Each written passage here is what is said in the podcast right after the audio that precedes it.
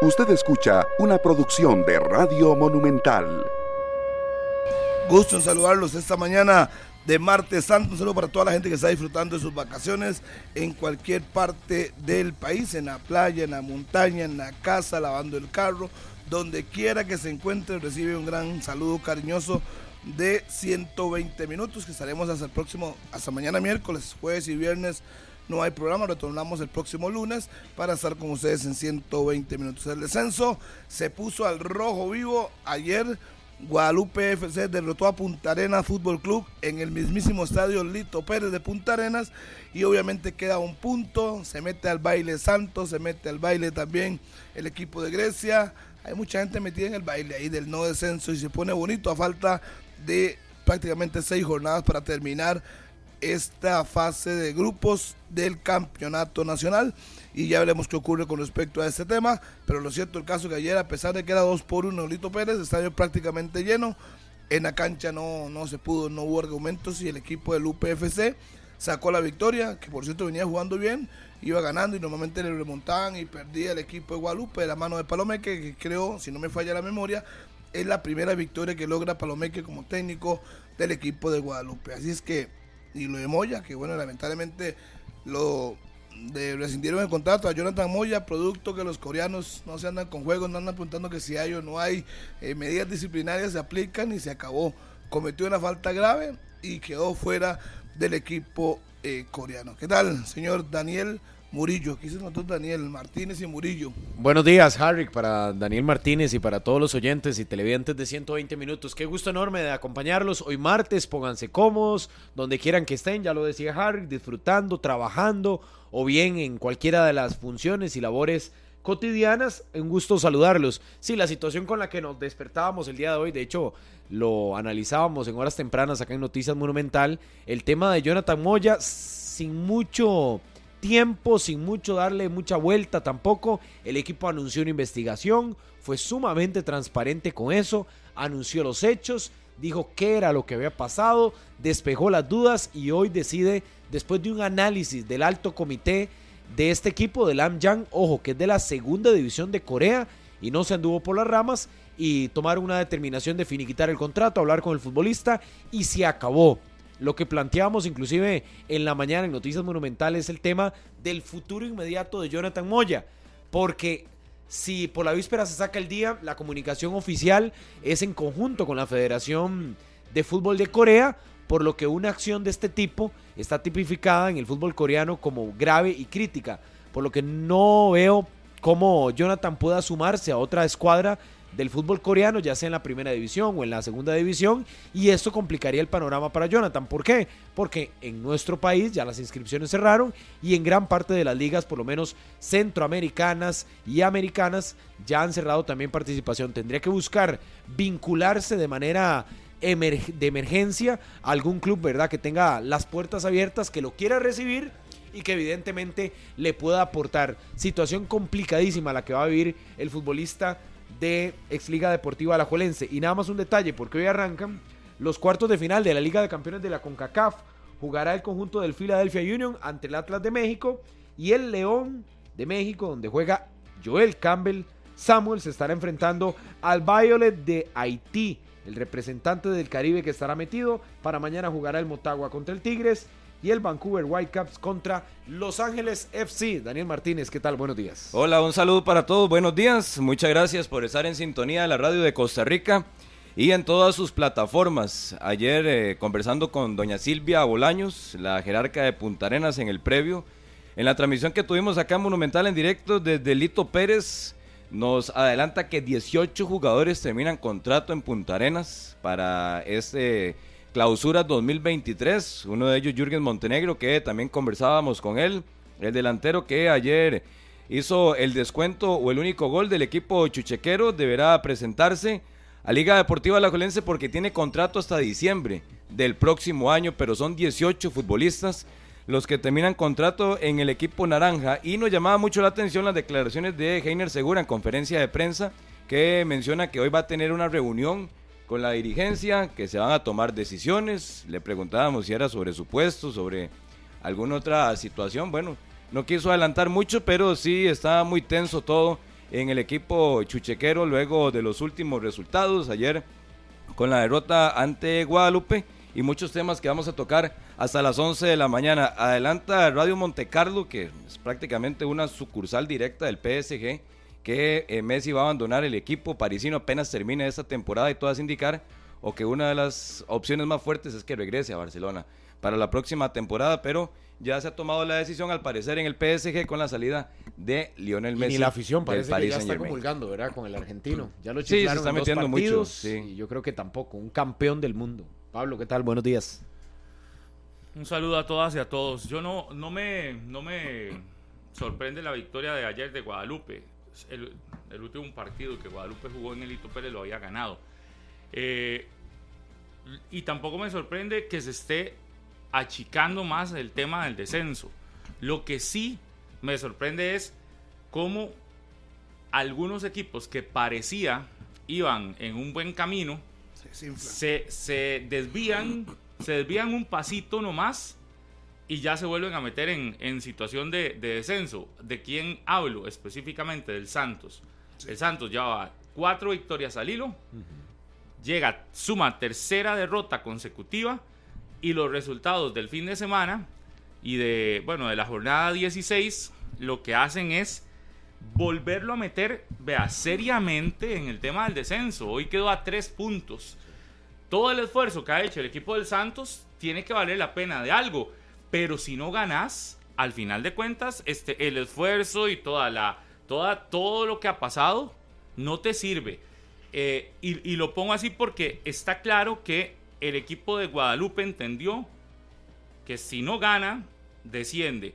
Y ojo que no ha hecho malos partidos. Y el cuadro de Guadalupe ayer lo que termina haciendo es ratificando eh, el tema este de que Punta Arenas es sencillamente un equipo que se preparó solo para ganarle a Saprissa y a la liga en el, en el torneo actual. Pareciera. Es- es- no pareciera, los números así lo dicen. Los números, los números fríos y, y dejando el sentimentalismo de lado, que uno le tiene cariño a este equipo del Punta Arenas, está claro que eso es lo que, eso es lo que refleja. Y que en buena hora Heiner Segura diga que tienen que tomar decisiones. Y que en buena hora se cumpla lo que Walter Centeno vino a decir aquí la semana anterior. Ayer Porque, ahí. porque si es así, esa planilla del puerto tiene que variar sustancialmente para el próximo campeonato porque lo que estamos viendo de Punta Arenas es vergonzoso. Muy mal. Un equipo que solo se prepara para ganarle a Saprissa o a la Liga, o que solo juega intenso para ganarle a Saprissa o a la Liga en el Hito Pérez, es un equipo que no. eh, Con eso no sos campeón, con eso no salís de, un, de problemas de descenso. Hoy el puerto no está metido en situación de descenso, aunque ojo, ¿verdad? El puerto va a perder tres puntos por jugadores sub-20. ¿Cuántos puntos tienen la general? 40. 40. 40. Sí, 40. Ojo, que el 28. Santos, eh, que el último lugar tiene 28. La diferencia es apenas 18 en 12. disputa. Ah, La diferencia es 12. Si el puerto no se pone vivo, no se despabila, como decimos. O sea, tendría que ganar dos partidos de seis. Para por lo menos quedar. Ya para asegurarse. Exacto. Bueno, Empatar. No, porque recuerde que le tienen que restar tres puntos Ah, de la regla. Entonces tendría que Y al restarle tres puntos de la regla, Nueve. ante igualdad de, de- de condiciones, pierde. Baja. Sí, Ajá. automáticamente. Entonces, Tiene- por ejemplo, si hoy Punta Arenas tiene de- 40. tendría que ganar la mitad, imagínese, de Hoy- los que vienen. Hoy Punta Arenas tiene 40. Le quitas 3 que va a perder 37. 37. 37. Y el último lugar tiene 28. Así es. 11 puntos. Son 9 puntos. 9 puntos de diferencia sí, con el último lugar. No Tres estamos juegos. hablando Y tantísimo. faltan seis. O sea, Ajá. tendría que sumar de tres en tres. Hoy, hoy lo que uno sí puede decir es que Punta Arenas, si no se despabila, como decimos, se puede meter en serios problemas. Igual a como Pérez León no ha salido, porque la victoria de Guadalupe ayer mete otra vez a todo el mundo en aprietos. Santos no ha salido, Grecia a pesar de la victoria no ha salido tampoco. No. Entonces el descenso ya no se puede, se puede no convertir en cosa de dos o tres como estaba hasta el momento. Hoy, con la victoria de Guadalupe ayer, hoy el descenso se puede meter o se puede convertir en un asunto de cuatro o cinco equipos. Pero dependerá- Principalmente porque Guadalupe juega el domingo en casa contra Con Grecia. Así lo Y gana, después, lo mete lleno, no, lo y, mete de, y de después al visita el. Chorotega de Nicoya. Es decir, las dos próximas fechas para Guadalupe de obtener la victoria sale Pero que- último lugar. Ojo con eso, ¿verdad? Pero es que vea, Harry, es que la situación Depende es más grave aún para todos estos. Porque, vea, Guadalupe y Grecia, alguno de los dos va a puntuar. Y digamos que Guadalupe en casa, si le estamos viendo un llegar a puntuar de tres, que puede ser una posibilidad. Guadalupe hace 31. Y ojo los partidos que tienen los equipos que están metidos en descenso el fin de semana. Punta Arenas, que hoy le decimos no está metido en descenso. No. Bueno, no, porque tiene 40 puntos, pero si le quitas 3, hace 37. Punta Arenas va a Cartago, ¿verdad? Santos recibe a Herediano. Ojo. Guanacasteca visita Sporting. Ojo la situación. Y Santos eh, y Guadalupe se enfrenta a Grecia. Ahí van 5. Y Pérez Celedón recibe a la liga. Los seis equipos metidos en una situación complicada, los seis tienen juegos durísimos. Durísimos.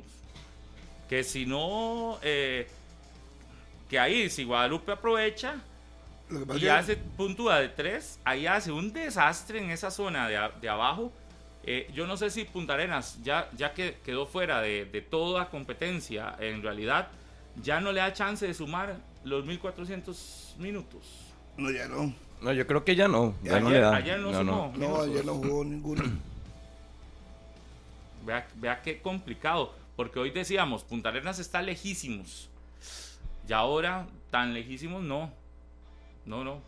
No, porque si le restas tres puntos de esa regla sub-20, la diferencia con el último lugar es de apenas nueve unidades. Y aquí me pasaba el dato. Guadalupe tiene que enfrentarse a los cuatro que están por encima Sí. de ellos. Sí, sí, sí. sí. Seguidos. Sí, O sea, depende prácticamente de sí mismo. por eso. Ganándoles a ellos. Por, Por eso eso le digo, aquí. por eso le digo, con una victoria ante Grecia, ya no solo se le acerca a Grecia, le recorta tres puntos, sino que empataría al Santos dependiendo del resultado del Santos y podría pasar a Guanacasteca dependiendo del resultado de Guanacasteca que es de visita contra Sporting, el equipo nicoyano, el próximo fin de semana. Y después a la siguiente fecha, Guadalupe podría llegar en igualdad de condiciones o inclusive por encima de Guanacasteca para el partido en el Chorotega que será el otro sábado. Es decir, Guadalupe podría adelantar camino sacando los resultados de ellos y viendo a ver nada que más jugando con perspectiva, de pero si pierde contra esos directos. Ah, no, no, no, por eso. Yo Si estoy poniendo pierde el panorama estos, positivo. Si pierde contra estos, usted dice difícilmente Lo, se salva. lo que uno dice es que la opción está. Es decir, Sí, depende de sí mismo. depende. Es depende que, de- es que yo creo que puede variar todo de acuerdo a lo que está pasando y con los resultados del, del próximo fin de semana, donde, por ejemplo, ese partido de Guadalupe-Grecia es fundamental. Puede variar todo. Y es más, podría hasta variar quiénes son los que están disputando el descenso. ¿Por qué? Si Guanacasteca gana en esa visita a Sporting y Guadalupe le gana a Grecia, ahí meten de lleno a Grecia, Y a Santos. a Santos. Y a Pérez. Si Pérez no le gana a la liga, por ejemplo, y pierde, a Ah. Pérez Celedón. Y si Punta Arenas pierde en Cartago, Punta Arenas con 37 puntos, estaría solo 6 del último, que tiene 31, que habría ganado. Estamos hablando de que ahí metería en aprietos, insisto, lo del puerto, ¿por qué se mete? Y usted deja fuera a San Carlos, que tiene 39, ¿verdad? También. Pero es que San Carlos uno no lo ve tan, tan, Tan flojo. tan flojo como está viendo algunos equipos. Ni tan inconsistente. Bueno, pero tampoco. digamos, metamos a San Carlos porque vas a porque prisa tampoco gana. y que, y que digamos que en Saprisa vaya a perder tres puntos. Podría ser hasta San Carlos metido. Correcto. Estamos hablando de un montón de equipos a falta de cinco la jornadas. mitad, la mitad. Eh, Punta Arenas es 6 de la general. La mitad. Es que la diferencia entre Punta Arenas que tiene 40 y Guadalupe 28, de ahí son 12 puntos a falta de 18 por disputar. Son 12 y 12, quítele 3 porque no va a Por cumplir la eso, exacto. Sí, a hoy, a hoy 12. 12 menos 3 ya, Ahí un sí. hecho. Imagínese. Ahí en el puerto no pueden tomar como si fuese 12 la diferencia, porque en realidad no es. Si usted no va a cumplir la regla, en realidad no es 12, la diferencia va a ser 9, porque ya tenés que, sumar, eh, que restarle esos 3 puntos. Y me parece que Guanacasteca sí está sumando puntos, eh, minutos. No sé si le alcanzará para llegar a los 1400 y resto de minutos que se ocupa.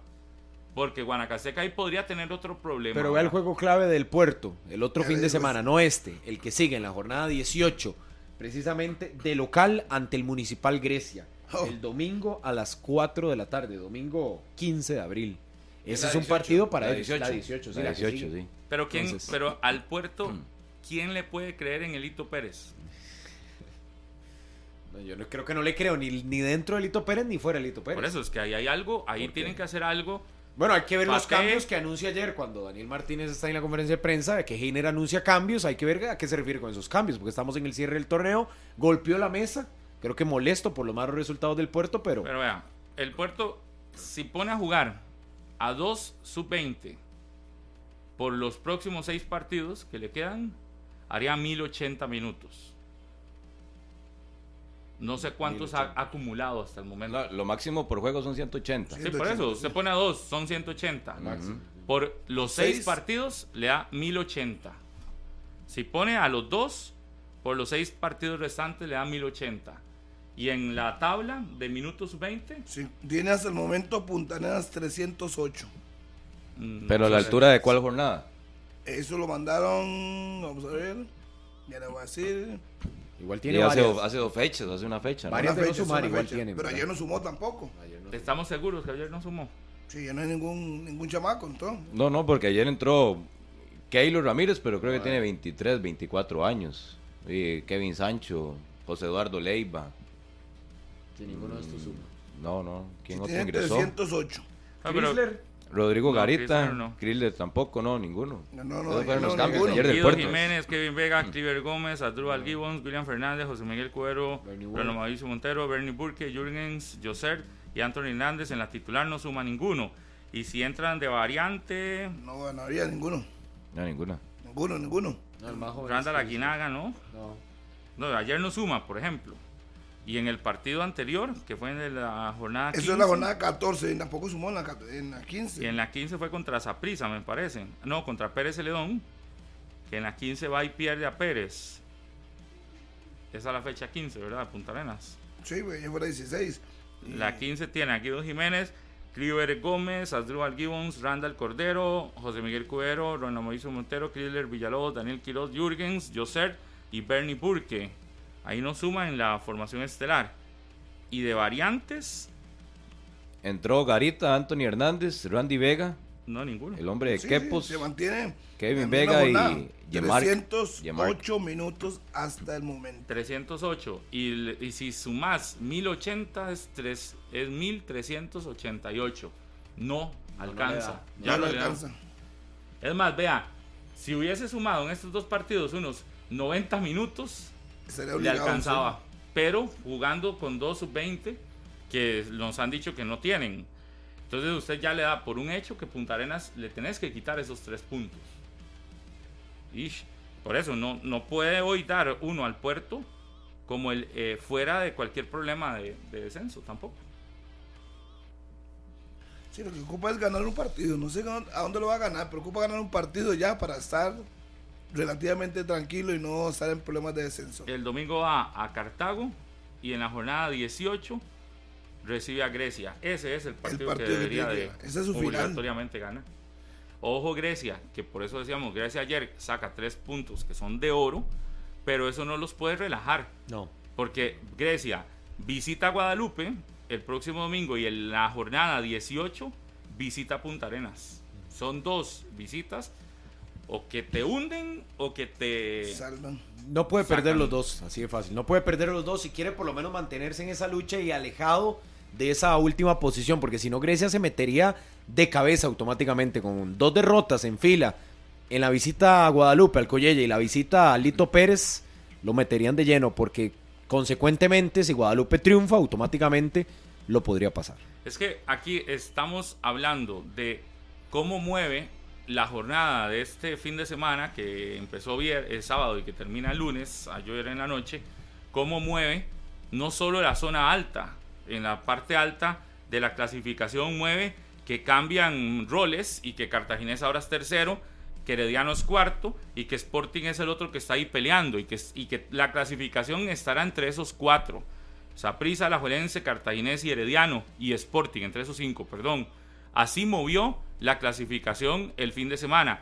Y no podemos dejar de lado que la general, el descenso, los resultados de este fin de semana, al haber ganado Guanacasteca y Guadalupe, por default estos ganan y, y a los demás les mueven las ramas.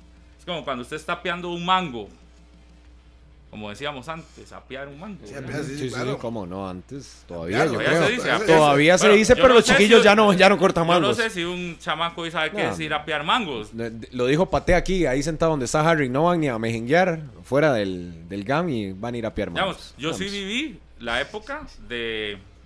Primero tienen que identificar el palo de mango, ¿verdad? Yo sí viví la Ayer época... Ayer pasamos por Atenas y otros lugares y había gente apeando mangos. Hay buena producción Sí, de mango. sí, U- sí. Usted fue el que dejó mangos, ahí están muy buenos en la reacción. No. Hay unos mangos ahí verdes, Yo pensé que era riquísimos. Ay, los de los que están ahí, no, Sí. riquísimos. Yo, yo sí viví la época, por ejemplo, poco, pero viví la época del- de, de la Semana Santa donde todo se cerraba. Yo, estando Sí, muy chiquillo. la famosa ley claro, seca sí, de los 81 El cantones en ese goodbye, momento. Miércoles seis de medio. Pero no Y era usted ley- no encontraba ni restaurantes, no ¿verdad? nada. nada, no era solo nada. ley seca, es que se cerraba todo. Solo los supermercados, si acaso. Santo, cerrado total. Sí, sí, el supermercado lo abrían un ratito es al mediodía y chao. ya, chao. Que fue algo similar cuando estábamos en medio de la pandemia. Ajá. Bueno, lo más parecido. fue Lo más parecido, sí. Pero digamos, un- yo viví esa época y viví la época, por ejemplo, de, de, ir a pear mangos o ir a pear guayabas a San Ramón. eh, guayabas, guayabas, las guayabas estas, los mangos, las guayabas, este, eh, ¿qué más? Eh, no sé si ustedes probaron alguna vez el níspero, pero los palos de níspero también. Allá había ¿Sabe qué comía mucho yo? La, la- mandarina, manzana de agua. las ramas del palo de jocote. Qué Ajá. buenas que eran. Yo, digamos, viví esa época, entonces me acuerdo que es ir a pear, Sí, ir a pear y las ramas se le movían al resto. Exacto. Eh, Sí, y cuando claro. usted apeaba uno y movía otras ramas, los que estaban más flojos caían. Pero el mejor toque era la, la vara esa o el palo ese que uno le ponía el clavito y usted entonces metía el clavito en Era medio un agarrador. y ahí lo jalaba exactamente. Y le ponían una bolsita ahí para que pudiera caer. el mango dentro de la Porque si no se golpeaba y se le metían los Bueno, gusanos. Sí, pero, pero así cuando usted estaba muy... as- Pero si uno iba chamaco, eh, simplemente era pear y Dele. tirarle a piedras a ver si... Y siempre si había caía. un aventurero que se subía al palo. Lo intentaba, ¿verdad? Lo Sí. subía y empezaba, pásame un palo ahí. Mueva, mueva la rama, Ve, mueva. pero por ejemplo, uno iba y entiende ya la frase que es que le muevan la rama cuando usted está piando algo. Eso es lo que yo siento que sucedió este fin de semana con las victorias estas de Guanacasteca y de Guadalupe. Estos dos mueven, ganan sus partidos y mueven la rama de todo el mundo, porque aunque Grecia haya ganado, Grecia sigue metido en problemas.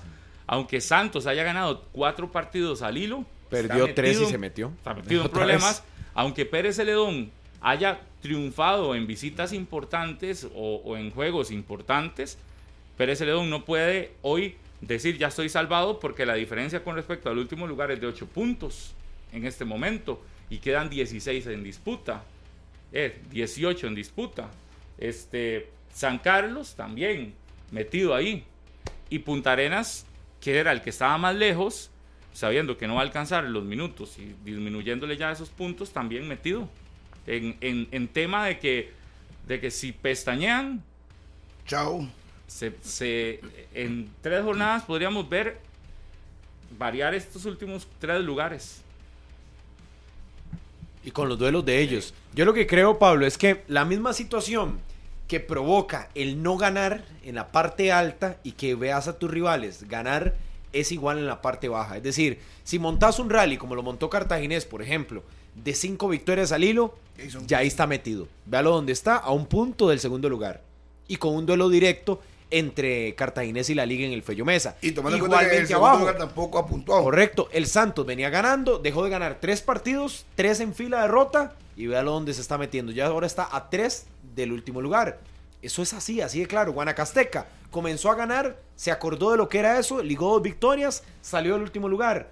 Pero Guadalupe no contaba con que le iba a ganar también a Punta Arenas, le, le gana y le recorta. Entonces yo creo que esto lo que habla es, con una buena regularidad y las curvas de rendimiento que tanto se han hablado en los últimos días, si son a la alta, para los equipos tanto arriba de la parte más alta de la tabla como abajo, te salvas y te clasificás. Y igual en la parte baja, si usted no gana y no le gana a nadie, pues comience a preocuparse por por lo menos sumar o quitarle puntos a los rivales directos, porque si no, te vas a complicar en la parte baja y también te vas a Es que complicar en la clasificación. Antes decíamos que los que estaban tranquilos podían dormir tranquilos mientras Guanacasteca y Guadalupe no ganaran. Ah, no. Mientras estos dos no ganaban, el resto podía estar perdiendo Viviendo la renta. y sí. acostado en la cama eh, rascándose la panza. Pero ya con las victorias que han obtenido estos dos equipos, le tienen que meter presión al resto porque ¿quién dice que no pueden volver a ganar? Por ejemplo, Guanacasteca ha ganado dos en casa de manera consecutiva. Ya ahí le metió presión a todo el mundo, incluyendo a Guadalupe. Y Guadalupe va al puerto y gana. De- es de visita, ese, ese partido de visita. Y le quedan algunos en casa, importantes. Este recibe a Grecia en casa. Y me parece que en la siguiente jornada también, creo, que Ya digo. ¿Quién? primero recibe a Grecia y luego Guadalupe, Guadalupe. eh, el otro partido, el de la fecha 18. En la fecha 18, Guadalupe de visita al Chorotega. Ah, bueno, visita el Chorotega. Ah, sí, ese es el, Ah, ese es el ahí se partido puede. de, de- Es el- de seis puntos. Ahí muere alguien. El que pierda. O si empatan, peor todavía. Balazo al Yo no pie. recuerdo en la última época o en las últimas temporadas en el fútbol de nuestro país tantos equipos con rendimiento tan malo. Sí, Porque, muy mal. si usted recuerda, por ejemplo, creo que cuando desciende Universitarios era una lucha que tenía con Limón. Luego Limón desciende a la siguiente temporada. Y cuando se va a Jicaral, eh, que fue uno de los últimos, o el último me parece, era con Guanacasteca.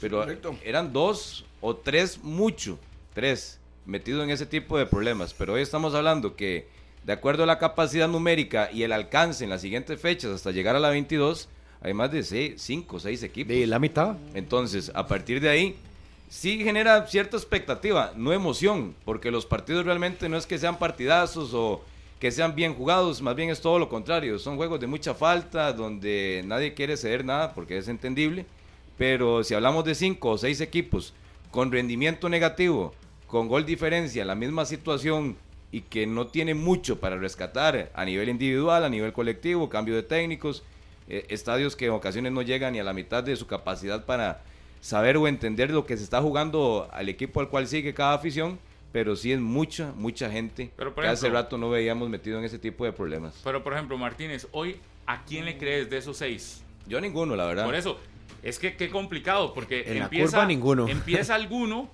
a puntuar de tres y de un momento a otro Se algo pasa y Se pierden un juego y es como, como, que el, como que cuando se cae, está jugando usted de esto, de los, del dominó, poner los dominó, Sí. se cae una piecita de dominó y va como en va como en fila cayendo el resto. Entonces, queda, queda la gran duda. Hoy, hoy ¿por qué uno dice de, de Guadalupe que, se, que lo puede ver uno salvándose? Primero, porque va y gana ayer al puerto, pero Primero. adicional no le hace un mal partido a Cartaginés. Le termina haciendo un partido decente al Cartaginés. Eh, lo ve uno yendo a esa prisa, haciendo un partido decente. Usted al final dice, igual perdía. Pero mientras no puntúe de tres, todo bien. Ya va y puntúa de tres. Ayer, ¿quién le apostaba? Yo, yo le puedo decir, muy pocos apostaban que Guadalupe ayer No, ganaba. Son los, los pocos seguidores de Guadalupe apostaban. Óigame, Yo no Pablo, soy seguidor de Guadalupe. Yo en la quiniela le puse que ganaba 2 a 1. a Guadalupe. Sí, pegó. pegué 5 puntos. Sí, si sí. hay un momento pegó. en la temporada Claro. donde algún equipo puede ir a Lito Pérez es ahora. Es el día Por eso la- es que tampoco Óigame, hay que descartar que Guadalupe se llevara una victoria, porque pero yo no estaba- es un equipo tan fuerte del puerto en la última época. Sí, yo estaba Es revisando que el es por calendario. el tema del puerto. Uno se Sí, queda con el puerto sí, sí. rarísimo. el calendario Grecia está Complicado, horrible. claro. claro. Horrible. O sea, yo no me, yo no me he fijado recibe a la liga. ver. No, no, tiene que enfrentar a Cartaginés, tiene que enfrentar a Zaprisa. Bueno, Le toca a los grandes. el panorama de Grecia es fatal. Complicado si no ganan. Goodbye. Por los partidos de Grecia son estos dos fines de semana. Que Guadalupe. son la visita a Guadalupe y la visita al puerto. Esos dos partidos le pueden dar el oxígeno para enfrentar a los que están Porque peleando si arriba. no- Es que parecía Porque que ayer- recibir a la liga, visitar Tibás Y luego eh, al Fello Mesa. y luego al Fello No, Mesa. a Cartago. Por eso, eh, parecía que ayer podía ser un, un tanque de oxígeno adicional para Grecia. Y, y con la victoria de, de Guadalupe, simplemente lo que hace es... meter a Santos, porque lo que hizo Grecia fue quitarle, a, distanciarse con el Santos y meterlo de nuevo, decirle a Santos, mira, te acuerdo que ahí estaba lo del no descenso, ustedes que estaban pensando No, en pero otras si usted cosas. está viendo el, el panorama de Grecia es difícil, pero el de Santos no, no es nada diferente, ¿verdad? No sé, no, Santos Santos- recibe al Herediano Y va-. Y va para Pérez. Estoy en la jornada 19. Santos. Recibe a Herediano y a Sporting por el momento. La jornada 20 Santos va a San Carlos. La 21, vamos a ver, recibe a Guadalupe. Ajá. Y luego cierra el 22 creo contra En Cartago. Guanacasteca, ¿no? Sí, en Guanacasteca. No, Guanacasteca. En Pero eso- En Nicoya. Sí, tiene tres partidos que se puede salvar en su casa. Ahí el que la tiene tal vez más clara es la ADG, porque tiene los rivales directos, llámese Santos y Guadalupe, en casa. Donde este torneo sí ha sido más solvente. Para esos dos, yo creo Por que eso. ganan- ganando un par de partidos. ¿Listo? No, Pero- ganando pero esos. eso- el que está ganando esos dos. Lo que ocupamos ADG ver ganando es el tema dos. de minutos de la ADG. Ok, ya También. se lo voy a decir. la El tema de minutos de la ADG es, es otro aspecto a revisar Vamos a ver. por si le quedaban pocos o muchos No, pendientes. y uno cree, Pablo, que es mucho, pero seis jornadas se van rapidísimo, ¿verdad? O sea, que es lo que falta para el cierre de la fase regular. Seis jornadas con semanas largas, algunas de ellas, como esta, por ejemplo, que viene. Sí, ya ahora tenés que hacer eh, valoraciones no solo eh, de los rivales, sino numéricas de lo que se está jugando. Y dentro de los números es los minutos. Los minutos te determinarán cosas. Aquí, un abrazo para mi buen amigo Cheyo. Aquí me pasa el, el último partido donde el Puerto suma minutos sub-20, por lo menos muchos, fue Ah, no. en la jornada contra Sporting. Imagínense. Nada más revíseme la jornada número 15 y 16 de Guanacaste. Tenía hasta el 14 serio? 705 minutos. 705. No sé la Ok. jornada, me falta la jornada 15 y la jornada Vamos, 16 se sumó de una vez sub-20. Revisemos la jornada 15. En la jornada 15 juega contra el Herediano y en esa fecha la alineación titular de la ADG fue la siguiente. Ignacio Torres, Fernando Piñar, Pedro suma. Leal. ¿Ah? Piña, Piña le suma. ¿Estás seguro? Sí, sí, sí. Vamos a ver. Revisemos los Piñares. Sí, porque jugó contra Pérez también el, el sábado anterior. Piñar. ¿Qué más? Siga la formación No, ellos. deberíamos de revisar más bien quiénes son, porque si Piñar le sumaría, de- tendría mil No, no, minutos. Piñar tiene no. 21. John Johnson sí suma. A ver. Piñar, Piñar tiene 21 Jason años. Molina, Walter eh, Cortés, Josimar Olivero, Sean Johnson, ese podría sumar, Gustavo Andrés Muñoz, este ese también, jovencito, ese joven, sí. Dariel Castrillo, José Ugalde y Steven Williams. Castillo tiene 21. Castrillo no le suma. Gustavo Muñoz, ese creo que sí.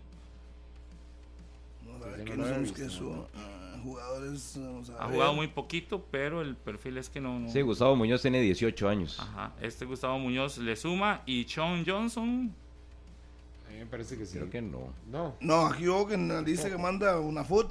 Y Jalen Mitchell sí le suma. Y este No tiene. esos dos. Sí, pero ese no jugó. No jugó. Eh, pero Gustavo Y Muñoz, Sean Johnson tiene 20. Y Eh, Muñoz. John John Johnson, Johnson, sí. pero no, ya no. Ya Ya, no, le suma. Ya no le suma. Pero por eso, eh, Gustavo Muñoz sí. Y Jalen. Y Jalen Mitchell. Ok, Jalen no jugó. Ninguno de los dos jugó contra Pérez el sábado anterior. Pero contra. Pero contra. Pero hay que revisar, no sé El si anterior. entraron. En las 15 nada más le voy a dar a qué hora. Si jugó todo el partido este Muñoz. ¿Cuándo? En la jornada 15. Me parece que sumó los 90 minutos. Porque no veo que haya variante de Muñoz. En la jornada 15 contra quién fue? Contra el Herediano, me parece que jugó. Contra el Herediano. Entonces ahí le tenés que sumar mínimo 90. Sí, ya son Eh, casi vamos a 800. 795. Y en la 16. Y en No, la contra fecha- Herediano no jugó. Jugó Gustavo Muñoz ¿Quién? sí en la Gustavo 16 Muñoz, sí. también. ¿Contra Herediano? Sí, Gustavo Muñoz fue titular. Ah, de titular. Ah, ok. Con- Contra. Pérez también sumó. y contra 180 Pérez. minutos. 180 minutos. Gustavo Muñoz, vamos a ver si jugó todo el partido. Gustavo Muñoz, no, de titular. De titular sí estuvo y salió de variante Sí, al 43. Ahí le suma. Alejandro Brand al 43. Pero creo que ellos meten uno, otro más de, de variante. Que, Sábado. a ver, eh, José Ugalde, Walter Cortés. Denis Ampie, ¿no? Ampie. Sí, creo que sí, porque es de la sub-17. Ampie yo creo que también Sí, le sumó Ampie, y en pero sumó 12 minutos. 12. Di, pero 12 más 43 de Gustavo Muñoz. Son casi 100, Son 150 minutos, digamos. Sí. No, 50, casi 60, 60 casi minutos. 60 minutos. Ajá. Kevin Arroyo le suma. No, no, no. Kevin Arroyo Estupiñán, ¿no? Ampie sí porque jugaba en la sub-17 de Eric Rodríguez. Alejandro Brand, no. Joseph Bolaños No, tampoco. no, no, no. Joel Seil- no. Joel Wright tampoco. Digamos que estén 800 minutos. Todavía le restan partidos para cumplirlos. No, Le faltan 850 se- minutos, 640 digamos. le falta más o menos. Sí, a los pero 1440. Digamos que 850 tenga. Menos 1400. 40. Le faltan, de- digamos, 600 minutos. En, en seis seis partidos. En partidos. 6 partidos Ahí tiene sí. que hacer 100. Pero tiene que poner a uno titular que juegue los 90 Y- o, O meter de o variante meterlos 2. de variante o dos. dos uno de que juegue variantes. 50. Ajá. Tiene que hacer 100 minutos por partido. 100 No, y él sabe que no puede hacer lujo, tiene que cumplir las reglas, si no va a perder tres puntos. Sí, lo cierto es que la ADG tiene que garantizarse tener un joven de menos de 20 años en cancha durante los próximos seis partidos. Así de fácil. Que si quiere ponerlo, lo pone todo el partido. Si quiere, lo pone todo el partido y le mete al otro. Pero por ejemplo, el, el, el- Es el un problema que tenía Guadalupe. tiene que jugar. Que tenía Guadalupe y que Palome que está tratando de solventarlo. Sí, Guadalupe no se puede dar ese lujo, Con ¿verdad? Feoli. Ah, no, pero con Fioli se con está Cerdas, aguantando. con Feoli, con Cerdas. Bueno, pero ha ido mejorando. ¿verdad, Feoli? ¿Y ¿Cuántos minutos tiene Guadalupe? Ya le voy a decir. Porque yo le, le digo una cosa, lo de Gustavo Muñoz es bien, pero, pero digo, ahí podría sumar, pero es- el sábado lo tienen que sacar porque efectivamente el sábado lo, lo tenía muy bien referenciado el Pérez. Pérez. Y el sábado necesitaba tres puntos, eh, Guanacasteca sí o sí. Pero yo creo que esa determinación que tomó el puerto, equipos como el Santos, como Guadalupe y Guanacasteca no se la pueden jugar, Pablo. O sea, desperdiciar esos tres puntos por no alinear, porque don Horacio hace unas semanas, cuando no encontraba la victoria previo a enfrentar al Herediano, decía, me voy a olvidar ya en el Morera Soto, me voy a olvidar de, de los minutos sub-20 o sub-19 para poderme concentrar en otras determinaciones. Cuando decía que algunos futbolistas estaban sacando los mocos y demás, se refería a algunos, de hecho, de los experimentados y a otros de los jóvenes. Pero yo creo que ya el camino, perder esos tres puntos a falta de tan poco, puede ser un balazo al pie. ¿Cuántos minutos tiene Guadalupe? Ya le digo, un segundo. Esa fue una de la herencia negativa del Paté. Que cuando llega a Palomeque ha tenido que meter a, a bastantes empezado jóvenes. metiendo, metiendo, metiendo. Sí, sí, sí, con Ese Feoli. corte de los es la jornada 14, porque quede Ajá, claro. Pero sí, pero le ver los revisamos partidos, los que usted se pone a analizar 15 y- de estos equipos metidos en problemas, ha- hay constantes o variables que se repiten. Problemas con minutos sub-20, falta de gol, cambio de técnico, ¿De qué me preguntó? números De Guadalupe. negativos. Opa, el Guadalupe está en 846 minutos hasta la jornada número 14. 14. Pero por ejemplo, ¿quién le suma a Guadalupe? Caleb Arroyo, el portero. No, Eso tiene- iba a revisar. Buen portero es. Sí, ha jugado bien. Lautaro no. Sebastián González No, no, Marco Josué Meneses no, no, no, Feoli dice que le René suma. Miranda no, Yorcaefa Sofeifa no, Eduardo Juárez no, Andrei Mora no, Josimar Pemberton no y Andy Reyes no. En el partido titular contra Cartago, si no es Caleb, No, Feoli. No, Feoli. no, pero contra Cartaginés no fue titular. No. Entró variante porque yo creo que metió el gol, si no me equivoco. No, yo creo que sí fue titular. Contra Cartaginés aquí no aparece. Adolfo Fioli. No, no, y Y, no. y ayer jugó de titular también. Ayer Sí, fue ayer titular, sí. No sale, no sale en la lista tampoco aquí. de- Entonces está malo porque él metió el gol en Cartago. Sí, estoy- sí, estoy él fue titular el ahí. jueves y fue titular ayer. Claro, hay Está que- ¿Pero ingresando cómo de se llama? Adolfo Feoli. Adolfo Feoli, número No, no, 31. No, sale, no sale. Yo lo estoy buscando en el partido de ayer, tampoco sale en la Ah, es lista de que, es que en la lista oficial de la UNAFUT, Se de la- llama del, diferente. del app, no. Son 10. Cart- eh, Guadalupe jugó con 10. Sí. Dos, tres, cuatro, Ah, con razón. Feoli jugó O sea, ayer, ayer, Cartago también, ayer también. ayer también jugó con Y 10. ayer jugó con 10. también. Cartago jugó y metió el gol. Y, y Cerdas también le está sumando. Cerdas que ayer jugó, ayer sí lo vi ahí. Y anotar. Pero digamos que, Un con- guatagol ayer digamos que. Feoli tenga 90 minutos. eh, No, pues lo sacaron. Puede, tener 70 porque lo sacaron en Cartago, y Cartago. lo sacaron ayer. Pero Cerdas también jugó los dos. Entró de cambio. Yo creo que podría estar sumando los 180 minutos porque entró el joven Cerdas. Aquí voy a ver cuánto sumó Cerdas. Cerdas poco entra serio esta 6-6. aplicación. Ahí, llamado Si es la atención ahí. aplicación de la UNAFUT ¿Cuántos somos oficial, cerdas? si se pongámonos a lleva- trabajar. Vamos. Si es donde se llevan los datos, ¿cómo puede ser que Guadalupe esté jugando con 10? No, y, y habría Cerdas que entró al revisar. 66 ayer, ¿verdad? Ah, no, entonces sumó Cerdas, ayer al 66. 23 Y minutos, ¿no? Sí, y si 23. Feoli jugó los 90, como ustedes. No, lo no, acordan. No, Feoli salió, salió salió de como al cambio 70, como al 70. Sí 70 sumó y los algo. 90 minutos de los dos. Ok, como 90 entre los dos. Y en Cartago fue igual porque entró también el mismo muchacho. Ojo, y ojo lo de Guadalupe, que podríamos estar tirando una bateada, porque Guadalupe ayer jugó con 10 también, según esta. ¿Por qué? Sí, sí, no, sí. por eso es Feoli, es Feoli. Ellos Es estaban verdad, allá sí, en eh, sí, estábamos en los dos Pérez. partidos, en los dos partidos Ajá. subimos. Adolfo número Fioli, 31. metió- es más, metió los goles. Si ustedes ven en la aplicación, Sí, porque Barú él metió los goles. Caleb, ¿cuántos tenía, Martínez? No, Caleb tiene Caleb 20. tiene 20, 20. 20 Caleb años. tiene Buen 20, sí. Buen, buen arquero. Lo de Caleb Arroyo. Se Sí, viene sí. del Herediano. Es jovencito. Joven. Sí, pero Feoli entró y, y el mismo Cerda. Yo creo que puede sumarle los 180 minutos en dos partidos Dos más. partidos. Es ¿Cuánto decir, tendría? que ya estaría prácticamente llegando a los mil minutos. A lo que le falta los va a Seis cumplir. partidos, sí, los cumpliría. Porque puede meter a cualquiera de los dos. No, y Feoli está de titular como delantero. Y ayer hasta hace gol. Sí, y el, y el martes también, en Cartago, el día que es un Cartago. Sí, ahí, cuando usted encuentra uno que le funciona, Ya, manténgalo. ya resolves gran parte y, del ves que no- y dicen que no estaba.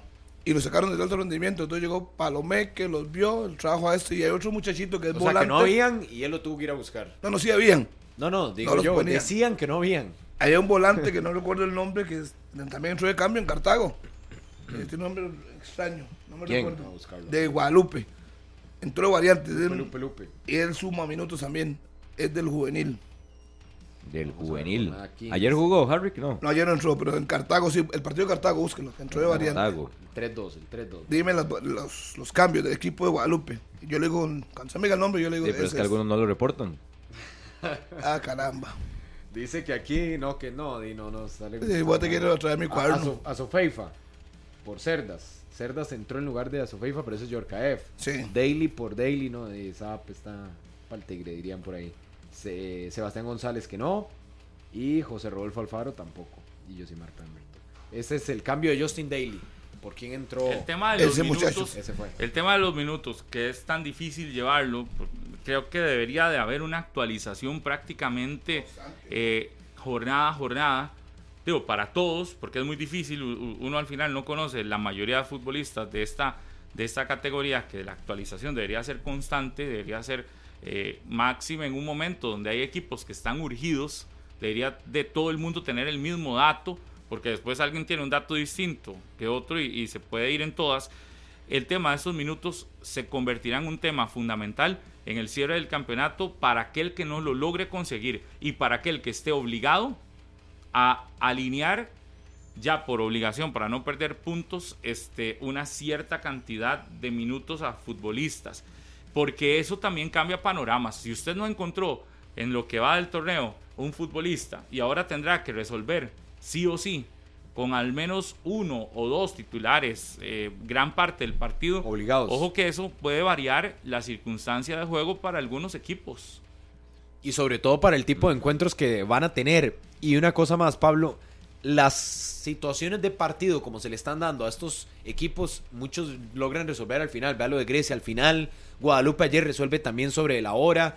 Eh, el mismo conjunto del Santos estaba sacando victorias prácticamente agónicas. Es decir, tampoco se pueden dar el lujo de meter al muchacho o esperar a que el partido vaya encaminado para meter al muchacho, porque están resolviendo encuentros en los últimos minutos. Sí. Entonces, jugársela de titular, que no te responda, tenés que cambiarlo y después el resultado no te llega y además de eso no sumaste.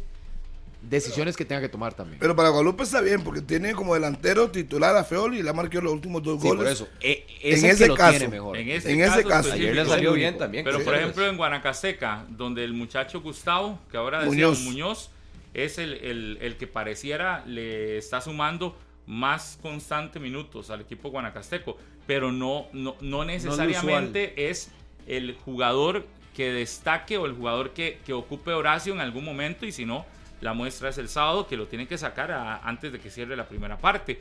Eh, en ese tipo de casos, cuando ya estás obligado a sumar una cierta cantidad de minutos en el cierre del torneo, ese es otro, ese es otro, e- e- esa es otra, no sé, e- es otro elemento que tenés que tomar en consideración para resolver el gran problema que tienen algunos de, de la regla de los ¿Y minutos. el, ¿Y el Santos Y- cómo y- estaba? ¿El Santos que estaba ahí también metido?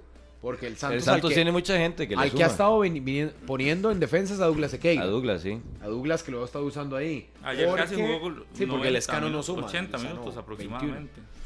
Ya le digo lo de. Sequeira titular, que es el que ha venido en esa, en esa línea de, de cinco hombres. Sí, Sequeira que jugó ayer.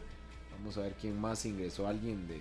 Yo sí le endoso mucha responsabilidad a las dirigencias de estos equipos. Yo los entrenadores. Poco. No, porque esta- y los entrenadores tienen su jefe, Harrick. Y si usted como entrenador no le quiere darle importancia a una regla que sabe que le puede quitar puntos y que su equipo no está haciendo figure, que está de media tabla hacia abajo, usted por lo menos tiene que procurar cumplir y no exponer tras de que no tiene ni puntos o le cuesta muchísimo el campeonato y va a perder tres porque el técnico no ve la capacidad o no tiene lo que él pretende con jugadores sub-20.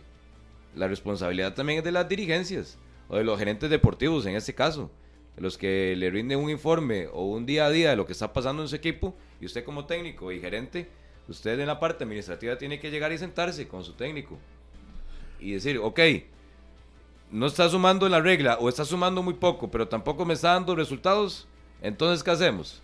Sí, pero ya en Pero estos momentos Santos- ya no se pueden poner. Santos hasta la Pero jornada era que tiene 14. que, que sentarse desde antes. Por eso es que es responsabilidad también de las dirigencias. Viene que Santos tiene 592 Sí, qué poquititos. hasta la jornada 14, pero solo Douglas Sequeira le ha sumado 532 minutos. Sí, pero qué O poquitos sea, minutos. casi que es el único que utiliza. Exacto, súmenle los dos partidos que ha jugado Douglas. Más. Entonces, 180. bueno, 180. No sé si salió variante en Saprissa. No, mucho, ayer, ¿verdad? ayer, ayer salió de cambio. Y en el partido de la jornada 15 contra Saprissa, Salió también de cambio. 1, 2, 3, 4, 5, 6, Ayer. 7, 8, 9, 10. Ayer Ah, pero- estaba 11. Pero no lo. no- Carlos Rivera no suma, Starling Vega no, Derrickson Quiroz no, No. Denilson Mason no. Pero ayer sale de cambio y el que ingresa es Arrieta. Aquí me pasa el reporte, de hecho, gracias a Fraser. Dice que Arrieta, Arrieta G entra por Douglas Ajá. Sequeira, que ese seguramente Ese es. es su- Pero vea, muchachos. Douglas Sequeira en el partido contra Saprissa Salió de cambio. eh, sale de cambio al minuto 69. Entonces súmele 69 minutos más ahí. Y los casi Y 90 los ayer. que entran, los que entran, Richard Steven no suma, Michael Barquero tampoco, Osvaldo Rodríguez no, Benbow tampoco y Villegas tampoco. Sí, Entonces, solo le suma 69. Y ayer, que yo estaba en el estadio, en la jornada 16, Douglas Sequeira entra de titular y también sale de variante en la segunda parte, en el cierre casi del partido. Eh, el jugador Douglas Sequeira sale al minuto 80, le sumas 80 más. 80 y 69 son 149 minutos, Ujú. pero no llega ni a 700. Eh, Le falta poco para llegar a 700. Le falta como 8, 8 para llegar a 700 minutos, pero le quedan 6 partidos. Sí, pero igual. Harry, Va a tener que poner otro. O sea, Douglas los 90 Ajá. minutos y otro. Por supuesto, mínimo de variante. que- Se, se ha centrado solo en lo de Douglas y tampoco, porque estaba revisando otros partidos y tampoco es que ha sumado mucho, ¿verdad? Con otros futbolistas. Apenas minutitos que araña ahí de un poco. Sí, aquí está la- Los que más han jugado son Warren Madrigal del Saprissa, 700 en- hasta la jornada 14. El mejor sub-20 del torneo. Gary Arrieta, Ese fue el que entró ayer. Ayer, entró ayer. ese suma. Sí, Sí, por eso sacó a Douglas para no dejar de sumar. los 90, Sacó a Douglas y metió a. a- Kendrick Entonces Enrique ayer le tenés que sumar. Gary fue el, 90. perdón, nada más. Gary entra por Douglas. por Douglas. sí. Exacto, esos En los 81. 90, los 90 minutos. Los 90. eh, Ayer suma 90 minutos. Y entonces, 60. Y 60, 150. 150. y tenía 500. 592. 60 antibas. 592. Casi 700. Y ahora sí ya llega a 700. Sí, pero igual falta un montón. 590. apenas mitad. Pongámosle ahí. 700 no es 500. nada y va más de la Eh, mitad del pero faltan torneo. 6 partidos. Tiene que, Ah, tiene que meter 592 más 90 Ay, y más eh, 64. ¿Cuántos? 68 usted. 69, creo que era. 751.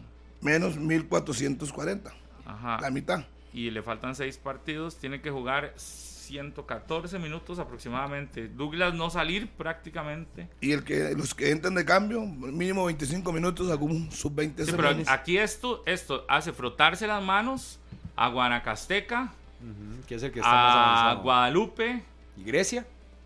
No, ya cumplió. y ya Grecia cumplió. Imagínese. A Grecia, porque Grecia es el que entonces está de todos el mejor panorama lo tiene Grecia. El de reconocimiento para Grecia. En cuanto a los cuatro últimos. Es más, ayer entró Sí, un muchacho de- de 16 años. Reconocimiento para Grecia. Pero no importa, Harry, aunque, aunque sea en ese aspecto, Grecia por lo menos puede hoy, confiado de poner a su equipo más experimentado si quisiera y no necesariamente poner a uno de los muchachos, que igual los muchachos han ganado su espacio, lo de Suárez y otros. Igual con el experimentado griegos. tampoco anda. No, de, por eso ni le digo. con el experimentado, ni con los jóvenes, ni Ah, con un híbrido. anotó Ramírez. Hasta la jornada 14, Ya, el que más ha jugado Warren Madrigal del Saprissa, 767 minutos. Kendrick Enrique de Cartaginés, hasta la jornada 14, 736. Yosimar Alcócer, 707.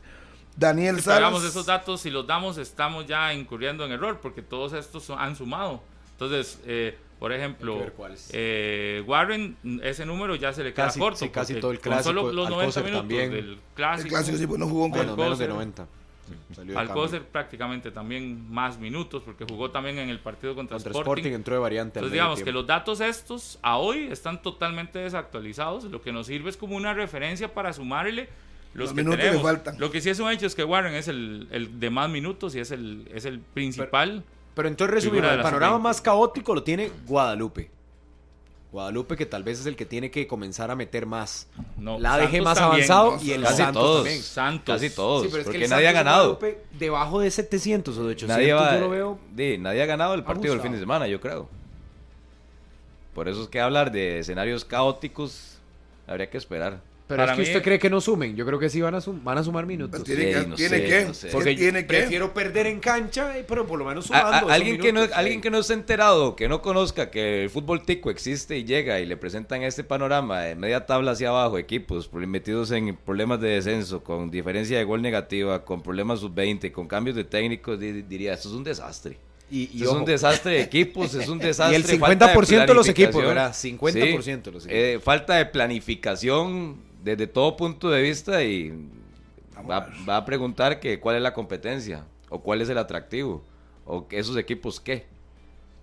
equipos nombrando gerentes. Ayer veía también a, a don Jorge Camaño también hablando de, Ah, ¿en de su nuevo puesto como gerente en No, pero ya tiene rato. Tiene Hace un rato. Pero como un mes, sí. no, pero decía que decía ayer por lo menos que en la entrevista con los colegas, Desde Robert que fue Garbanzo, Robert Garbanzo. decía que no había asumido, que no había asumido su posición así hace como dos semanas. Lo dijo ayer, de hecho. Entonces, y que está trabajando por sacar al equipo también. Cambios que se puedan dar, técnicos que puedan llegar para las semifinales, ¿por qué no? También El caso de Justin, Dios, Sí. se habla mucho. se habla mucho. que es el que se, ayer se habló. ¿sí? Correcto. Y, y estamos claros que, Y a que ya ha pesar- pasado, ¿verdad? Porque ya Medford había llegado a la Y estamos claros que a pesar de todo lo que la denuncia de ayer y demás, Justin no tiene ningún impedimento para dirigir acá. Hoy no. Ninguno. Eh, no hay, por ejemplo, alguna sanción el detalle. establecida de ningún tipo. Y si hay algún tipo de investigación, es porque por default lo haya solicitado o la UNAFUT o que, le, eh, o que el Comité de Ética haya empezado a recabar información. De lo contrario, no hay ninguna denuncia ante estos entes de parte de nadie hasta el momento para la situación de Justin. Entonces hoy, para el que diga, pero podrá, diga, "Ah, hoy sí, El hoy no quiera. hay ningún tipo de, de- de impedimento para que Justin Campos pueda Sumarse dirigir. al equipo que quiera, ¿verdad? Tendría que verse después si hay, si hay alguna sanción o si realmente hay alguna investigación, porque a hoy, a hoy nadie oficialmente haya, ha dicho que hay alguna investigación abierta. Nadie. Es decir, todo el mundo habló. ¿Se acuerdan? La semana pasada Sí, todo el mundo habló, empezando por UNAFUT y terminando por, por todo el mundo habló. Pero ya de ahí a que se haya hecho alguna investigación formal o que haya algo abierto eh, eh, oficialmente, esos son dos temas aparte, son dos mundos aparte. ¿Cómo cambia todo? ¿verdad? Hace una semana, Pablo, estábamos aquí justamente comentando ese, esa situación. Hace una semana. No, pero lo que sí que tiene que quedar claro es que, que algo se convierta en un en un en una situación muy mediática no significa que os o- ya ya ya que de entrada haya haya alguna sanción o alguna investigación. Ayer este veníamos de Grecia averiguando y efectivamente la UNAFUT lo que hizo fue eh, en teoría solicitar que se investigue, pero de ahí usted no puede sancionar a alguien si no le hace un proceso Exacto. de investigación y cuando hablo de una sanción en el sentido de que si lo vas a sancionar con no dirigir, Con inhabilitarlo. no puedes sancionar hasta que no esté investigado todo el procedimiento y ese procedimiento apenas deberá estar en el proceso de recabación de pruebas. Y puede tardar meses, si es que se da una apertura. Sí, porque al final no se sabe si se abrirá o no la investigación realmente. Es decir, es un tema amplio, pero lo que sí, en el ambiente quedó como que eh, Justin no podía dirigir ni nada. Y no, y, y- a hoy el- la situación real es que no hay ninguna sanción. Entonces, el hecho de que lo vinculen o no con equipos es, es de, está, en lo, está en su derecho el equipo o él. Sí, no tiene Entonces, si ningún, quiere- ningún impedimento hasta el día de hoy para dirigir. Salvo que lo inscriban y si al final, dentro de un mes, lo castigaron, pues ya son otros 100 pesos. Pero hoy puede dirigir al equipo que quiera o que lo contrate. Pero, por ejemplo, lo que sí también tiene que quedar claro es que si hay abierto una investigación, alguien debería de informar que se está investigando, porque si no queda en el ambiente como que no pasó nada. Y hasta este momento nadie, ha na- nadie ha informado sobre una supuesta investigación. Y puede ser que no haya ninguna investigación. Complicado. Complicado, para que no pase desapercibido ese tema. Pues, Ojalá eh, que no. Si yo me remonto a lo que dijo el presidente de la federación en el partido de la CL, dijo que estaba en la comisión de ética, que tienen que analizar todo eso. Eso sí lo dijo Rodolfo ya lo Sí, pero es que una cosa es analizar el caso y otra es que la investigación esté abierta. Sí, eso es lo que no sabemos. Que haya comenzado. puede ser que, que- que esté analizando si da para investigar o no. Exacto. Entonces, eh, primero tiene que llevar el proceso para ver si realmente da para, para abrir un procedimiento o no. Y, y me imagino que debe estar en este en esta línea de, de- de- de re- de revisar si abren el caso o no lo abren. Sí, vamos a ver qué pasa. Y es una situación que no tiene plazos. Nadie ha puesto ningún plazo. Entonces, puede ser que dure nada, a como puede ser que dure mucho. Sí, y mientras sí, sí. tarde el proceso ese, Yo siempre Eh, seguir trabajando sí, tranquilamente. aquí- en este momento no hay ningún impedimento para que el técnico trabaje. Poder ir. Sí. Igual no estamos diciendo si está correcto o no está correcto. No estamos en, tema de eh, esto no da para opinión. Esto No. simplemente da para decir qué es lo que está pasando. Y Lo- lo que está pasando es que mucho se habló, pero no sabemos cuánto se actuó en el proceso. Eso sí. Lo que sí podemos valorar como correcto o no correcto es la llegada de cara a semifinales, que no es nuevo, porque ya lo había hecho Hernán Medford en ese mismo equipo, en el Club Sport Herediano, inclusive esa prisa previo a una, ayer ustedes lo recordaban, creo que Rodolfo lo traía a colación de cuando movió la rama para después de un clásico donde cae 5 por 0, saca a Roy Meyers, tocan la planilla, incorporan a Mauricio Ray y termina siendo campeón nacional el prisa después de una seguidilla de buenos resultados. Si yo el, el domingo, llegó como a la fecha 15, ¿no? Por eso llegó an- antes de lo Llegó que, bastante de que ya fuera sí. la... yo el domingo leí criterios y opiniones de gente en Alajuela pidiendo a Justin. No, no, y, Ayer se real. conversó en las redes, ayer se conversó Ayer en era, las redes. ayer, el domingo después del clásico era ese un tema de los que estaba más hablando. Pero yo creo que queda ahí en las redes y para el aficionado, porque tanto Martínez, Harry, que usted, Pablo y yo estamos casi seguros de que la liga nunca ha actuado así.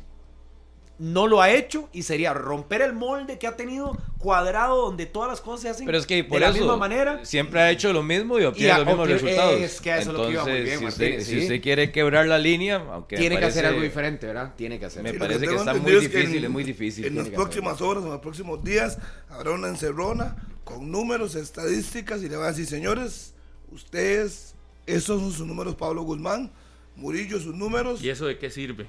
Para tomar decisiones a futuro. Pero eso, Harry, El plan Yo estoy, repito, como El- dice ahorita, para informando, revisar- estoy, informando. estoy informando. Usted no dice estoy que para- analizar. para revisar el plan estratégico 2023. Yo no sé para qué, pero lo que- cierto el caso que hay mucha molestia de parte de la dirigencia, van a de llamar a esa cuenta de todo el molestia mundo debería de reflejarse. con despidos. Debería reflejarse con acciones. Con acciones. Yo creo Con que no es pegar gritos ni, sino acciones Con, concretas. con- la molestia de nada te sirve si es de aquí a 15 días vamos a revisar eh, números para... No, eso, eso no es molestia, eso es tomar las cosas tan lento que el resto te va a pasar por encima en decisiones rápidas. Sí, pues en 15 días podría estar Porque fuera en de la 15 zona de días, clasificación. Yo, al último que tocaría sacar a Evic, la verdad. Sí, yo ahorita tampoco. Yo al último que toco es sacar a Evic. Sí, yo tampoco. No sé. Las decisiones, las decisiones no pueden esperar 15 días después de O sea, la situación. usted ve. Martínez, como un error que saquen a Carevic previo a las semifinales si la liga se mete, ¿verdad? Buen técnico. Ahí yo creo que tienen que revisar jerarquías y rendimientos de jugadores. individuales. Sí. Sí. planilla antes que tocar el... Estoy totalmente de acuerdo lo con Martínez. Sí, pero es que Pablo, el partido del miércoles, vea los errores puntuales de la liga, por lo cual pierde ante el Sporting en Pavas. No, es que, es que Errores no- graves. No solo eso. Y si usted se va para atrás, hay partidos de partidos donde la liga ha perdido, como por ejemplo en Punta Arenas, donde estuvimos, falla penal y después le hace un gol increíble con error en marca en el centro de la defensa. no- y ahí tire para atrás. Pero no es solo, yo no le doy la razón a Carevic solo por este torneo. Doy la razón de que a- a- no es una cuestión de técnicos, porque pasan y pasan los torneos y los entrenadores y la situación sigue siendo la misma. Entonces, si ya has tenido no sé cuántos entrenadores en la última eh, época y han pasado técnicos hasta que han sido campeones con otros equipos, han pasado técnicos buenos, porque quien me diga que Hernán Torres no era un buen entrenador el colombiano, De los mejores. está equivocado. Y Hernán Torres no pudo con este, con este equipo. Es decir, no era este literalmente, pero con la liga. eh, ya Igual él termina saliendo y él lo, lo anuncia públicamente después por un choque de ideas con Jada. Con Jada, sí. Por eso, Sí, pero, pero es en, que en ahí el plano tenés- deportivo no. Tenés que revisar cuánto poder le han dado en el caso de Jada, el poder que tenía Jada, que era impresionante. sí, sí. Entonces, ahí te- yo voy a- hacia un todo. Estuvo ya con el más atrás, que un tiempo después fue campeón con, Con Pérez, Pérez. y luego le llegó Herediano, y le sí. ganó la Herediano. Copa a la Liga en el Morera Soto. Heiner Segura lo tuviste como asistente. En el momento en el que despiden a, a, a Carevic no era opción ni siquiera. No, ni Se lo lleva a Cartaginés y le levanta un título ahí en el Morera Soto también a la Liga traer a Deportiva un inexperto como Albert por ejemplo. Entonces usted va viendo y, y- y- y estamos diciendo algunos nombres de entrenadores.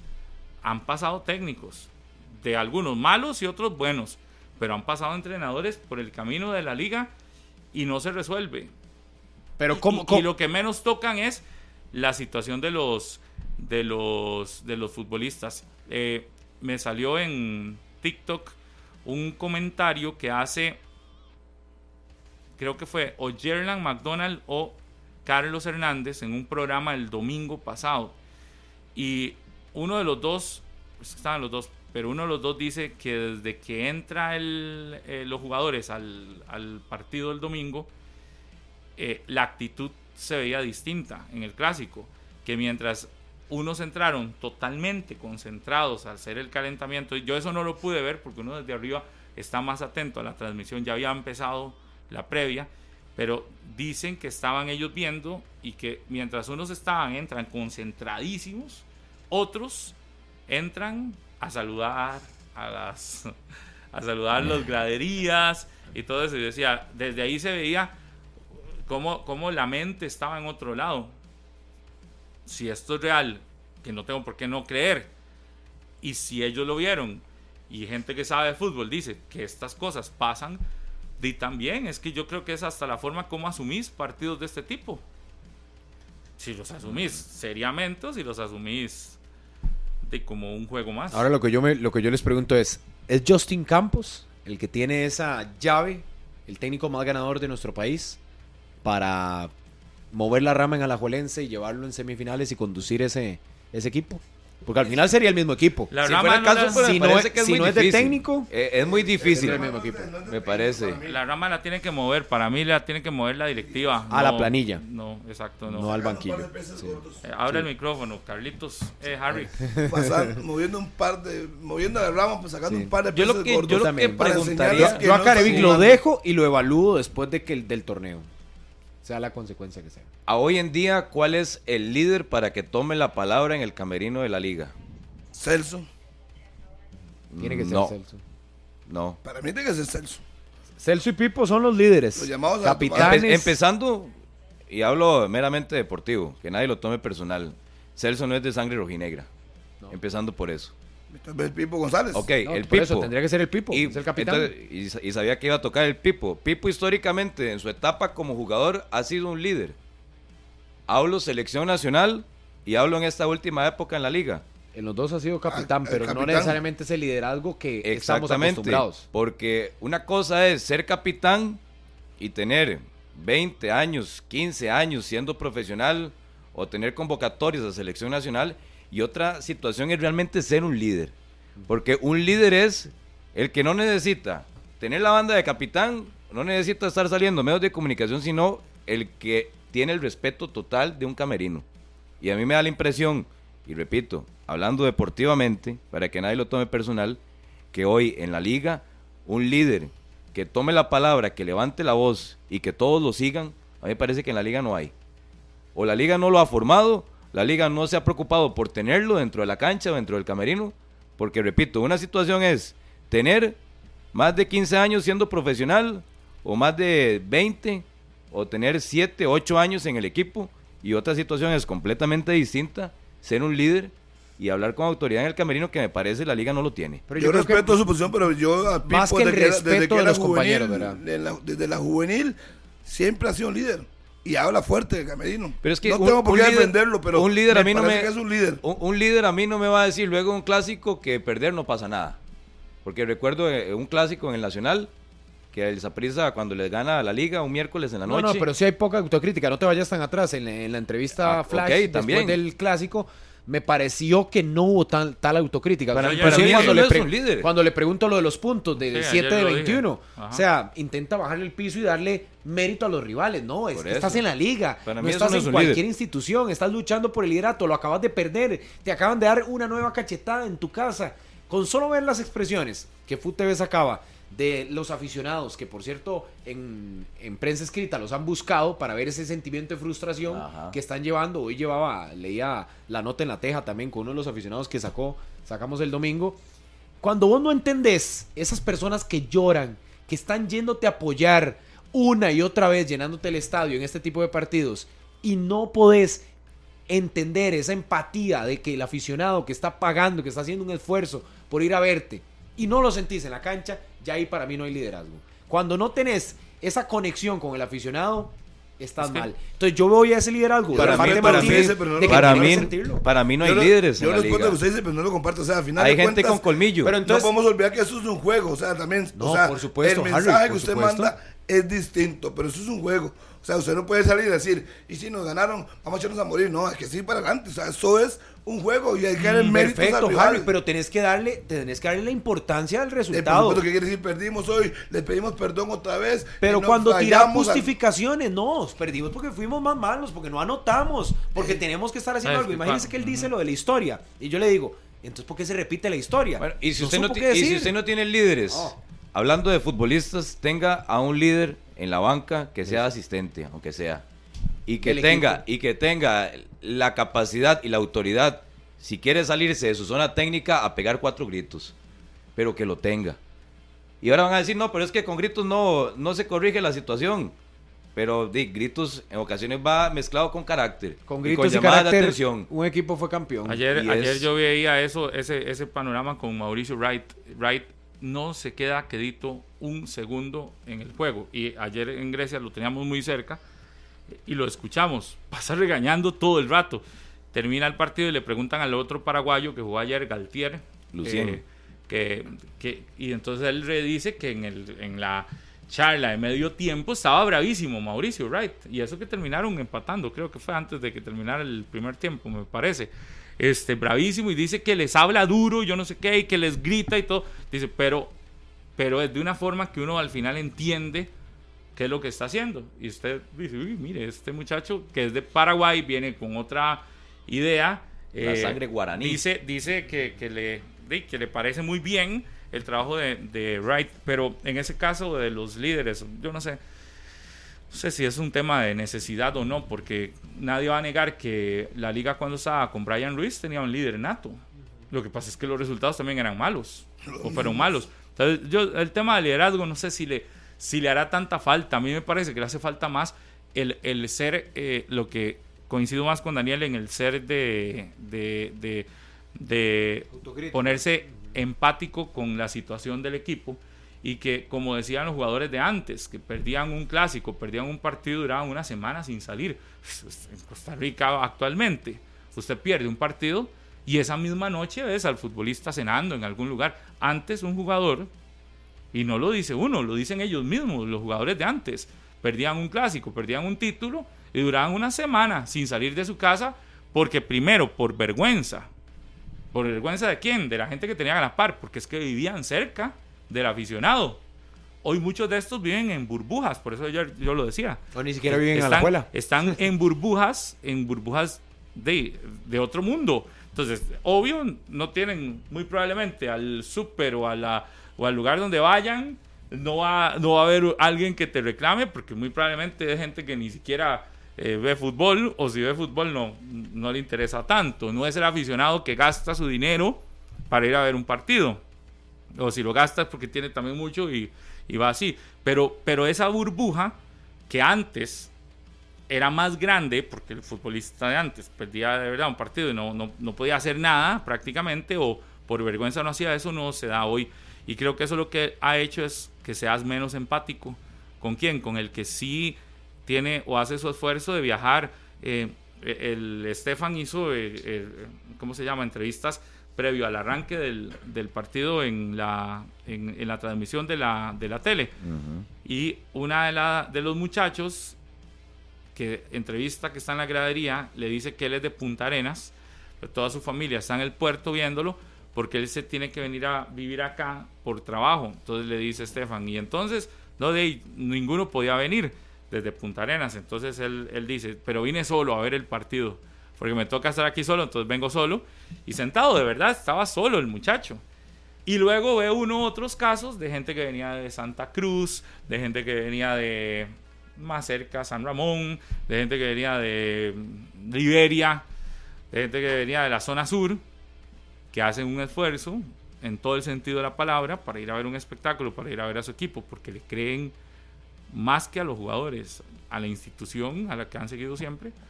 Y eso yo creo que les pasa muy por alto a muchos de los que están ahí, porque no viven esa realidad y no la han vivido. Muchos no saben qué es tener que pagar un pasaje de bus de regreso después de que termina un partido de estos para ir a ver si agarras un bus ahí en la... Nada de eso. En la calle ancha. En la radial. En la calle así. En la parada nueva. Eso no lo saben. Eh, eh, bien por ellos que no lo han tenido que vivir. Pero al no conocer esa realidad, porque estás en otra burbuja, Sacrificio. sos poco empático muy- muchas veces con, la, con lo que otros viven. Sobre todo con esas expresiones, Pablo. eh, yo, yo, yo no creo que es que haya que desarmar todo, como decía Harry, que salga diciendo que todo es malísimo. No, pero sí tiene que haber empatía. Cuando le has dado tanto palo por tus situaciones dentro de la cancha y el aficionado lo ha sufrido, sí tenés que ser empático. Y todo comunica. Como lo decían ustedes ayer, no es llegar y golpear la mesa y pegar cuatro gritos, no. Pero sí es que el aficionado vea ese respaldo y ese sentimiento también de dolor de lo que deja una derrota más, porque no es una derrota en 10 par- no, es una más de las que ha sufrido el aficionado liguista. Yo creo que esa empatía en el camerino deben de sentirla, deben de tratar de, de involucrarse un ¿Usted cree que poquito no más. Yo le pregunto a usted, Murillo, usted que sa- sacó el Yo, tema. ¿Usted yo lo, que, que no lo yo lo sienten? que le digo es lo que me responden Pero que es que los no es necesario de la cancha. que no comparten golpear la mesa. ¿Quién? Que, que se está hablando. No, no, no, yo Que no lo es que hablo es de- necesario. de empatía. Pero que no es necesario golpear la mesa. No, Harry dice que para él no, los líderes son de, de otro tipo de liderazgo y que él dice que sí los ve.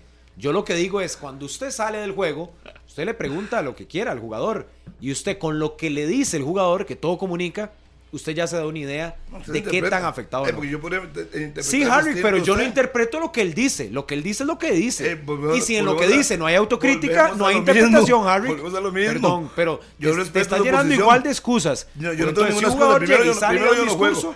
analizo. A mí me, yo, voy al, yo voy al partido y escucho lo que dice y habla primero que no son contundentes. ¿Y qué le voy a decir? No tuvieron cuatro claras, incluyendo un penal y lo fallaron. O sea, yo no puedo ser. Es interpretación. Para usted no puede valorar, no puede valer. Ahí nadie habla dentro de los partidos. Vea qué Claro, pasó contra usted- Los Ángeles cuando cae la primera anotación. Cayó la segunda y cayó la tercera en el los Soto. brazos. ¿Qué pasó el domingo? Sí, el primer gol y se bajan los brazos casi. Entonces, ¿quién habla? ¿Quién habla en la liga? No sé. Yo Sí, respeto. dicen sus que el Pipo, que el Pipo habla. Bueno, yo no sé qué hablará. Y Usted yo- respalda el discurso que se está dando desde la institución, desde Es la propia no- Yo institución. estoy hablando de discurso, hablando de los No, yo sí estoy hablando de discurso, lo que de lo salen lo y que él- dicen. lo que yo vi del partido, lo que él dijo en Monumental, no sé qué dijo en el canal, lo que él dijo aquí es lo que pasó. Él habló claramente que tuvieron oportunidades clarísimas de gol, que no puede ser posible que sea reiterativo, que tengan tantas oportunidades de gol y estén fallando. Tienen que hacer un autoanálisis que están haciendo los delanteros. Si tienen que trabajar más, si tienen que dedicar más tiempo a la definición. O sea, eso para mí es autocrítica. resolver. Sí, hay que resolverlo. No está diciendo que, ay, no, es que hoy tuvimos miedo, nos pasaron. No, no, hey, tuvimos chance. Pero es Y futbolístico fueron lo de ellos, la liga. ellos fueron, No. fueron que cuatro veces a prisa y fue contundente. Ayer, ayer hablaba con varios 50% morados y ganó. y me decían unos manos, no "Ey, es". otra vez volvimos a jugar mejor y le digo, sí, pero es que los últimos clásicos la liga ha jugado Es que mejor. por eso es que ese, ese argumento es. de Harry, que- con- que lo respeto totalmente, pero es el argumento que han utilizado todos los que hoy defienden a la liga eh, y es un argumento para mí demasiado conformista. Es decir, ay, es que la liga jugó mejor, el otro solo llegó dos veces y hizo dos goles primero, que es un error decir eso, porque es mentira. Saprissa hizo más remates a Marco directos que a la Juelense en, en los 90 minutos. Digo, que los primeros dos goles hayan sido producto de dos remates directos a Marcos, otra cosa. Pero Saprissa hace, termina haciendo cinco directos porque después del segundo gol, la liga baja los brazos y el Saprissa tuvo para hacer el tercero. Entonces, las estadísticas que las llevaba yo en el estadio terminaron cuatro remates directos a marco de la liga contra cinco de Saprissa. Así que el argumento de que Saprissa solo llegó dos veces es falso. Que llegó dos veces y que hizo los dos primeros goles o los dos goles en las primeras dos llegadas o tres que tuvo, de tres llevaba dos goles, eso sí. Pero que hizo más llegada a la liga, no en remates indirectos o en ocasiones donde llegó el rival al área contraria, que no necesariamente se convirtieron en ocasiones claras de gol, ahí la liga sí, totalmente, eh, eh, ¿cómo se llama? De, eh, duplica en ese tipo de ocasiones que no significan que sean ocasiones de gol directas y claras al Zaprisa. Creo que fueron 10 a 5. Ahí sí. Es decir, la liga estuvo más cerca más cerca del área, no necesariamente con más remates directos. Y lo otro es que hizo más tiros de esquina, entonces vimos más la pelota en la zona de juego del Saprissa, eso es real. La liga hace 11 tiros de esquina, que no sé cuántos le dieron, le surtieron efecto, que creo que ninguno le surte efecto. Saprissa sabe cuántos hizo en todo el partido, dos, y uno de esos, gol. gol. Al minuto 69, y creo que fue el primer tiro de esquina que hace el en el partido, si mal no recuerdo que fue el primero, porque yo digo, doy el dato antes de que se haga, se haga el tiro de esquina, digo, han pasado 60 y yo no sé cuántos minutos para que el Saprisa haga su primer tiro de esquina en el juego, y ya sea ese o el otro, porque al final solo hizo dos, terminó siendo gol en el centro que llega David Guzmán solo. Entonces, para mí es demasiado conformista decir, ah, es que jugó mejor la liga, es que tuvo más llegadas, primero, sí, mentira, más remates directos, no, más llegadas al área, sí, seguro. Y, y decir, Ah, pero si te vas al juego en cancha, dice, vio mejor la liga, entonces ya por eso hay que aplaudir. No, porque yo recuerdo, Pablo, la chilena de Venegas fue un remate directo a portería. el penal cuatro. remate. lo que digo es que tuvo oportunidades que no las aprovechó, son otros 100 pesos. Pero, que tuvo. Y vuelvo a repito, y fue antes de recibir el daño. Pues yo no voy a hablar de esa pista, voy a hablar de que antes de recibir los goles tuvo oportunidad, le falta contundencia. Cuatro. Entonces, Caraví va a tener que trabajar más en eso con sus delanteros. Antes de recibir el segundo, la liga sabe cuántos remates a marco directos lleva. No es que no tengo el dato. Cuatro. Después de recibir el segundo gol, el de Alcócer, los dos de Venegas. ¿Con cuántos se quedó? Directos. Cuatro. con cuatro. Es decir, después del segundo gol, la liga no llegó directo a marco, ni una vez más. Imagínense. No, es que después del penal no, no remató a portería. El penal fue el baldazo de agua fría. pero, ¿A, qué me refiero yo? a la contundencia un equipo y, y Correcto, Harry, pero el problema no es de eh, ahí usted ¿Cuántas veces le pasó lo mismo? Ese es el tema. ¿Qué están haciendo para ¿Cuánto van a hacer para trabajar? Sometieron al Saprissa en Tibás en el primer tiempo. a la liga que no, juega muy bonito pero que pierde. No hay que aplaudirle, tienen que ah. trabajar en definición. Si su punto débil es la definición, tiene que hacerlo. Eso? Y eso es el problema de Careví, que es el responsable si tiene que decirle a, a los delanteros de ser poco media hora, más bien me tiren a Marco, les definan, es problema del entrenador que tiene que resolver eso. Porque se ve que eso es un problema. A mí sí me faltó escuchar, pues se lo resumo así, al capitán de la liga, realmente, o sea, poniendo el dedo en la llaga de lo que pasó el domingo. Yo quería una actitud más enérgica, que no es que salga pegándome gritos o que salga ahí bravísimo con todo mundo. Es esa misma energía que mostró cuando se molestó porque eh, le lanzaron un objeto, lo cual no vamos a apoyar jamás. Esa misma energía es la que yo esperaba del Pipo cerrando el partido y con la cacheteada que le estaba pegando esa prisa. Un partido de 15 no es para salir y comenzar a decir que es que los rivales los estudian, que es que los rivales se preparan más, que es que la liga ha tenido algunas complicaciones con los lesionados y demás. No, no, no, estamos hablando de Liga Deportiva Alajuelense. Creo que todos esos factores externos pasan a segundo plano y usted gana a como tiene que ser, no tiene que jugar mejor, sino que tiene que sacar el resultado. Y eso fue lo que priorizó el Saprisa y si no pregúntele a todos los aficionados morados que estaban asustados por cómo se estaba llevando el partido. Y al final cierran la primera parte ganando 1 por 0.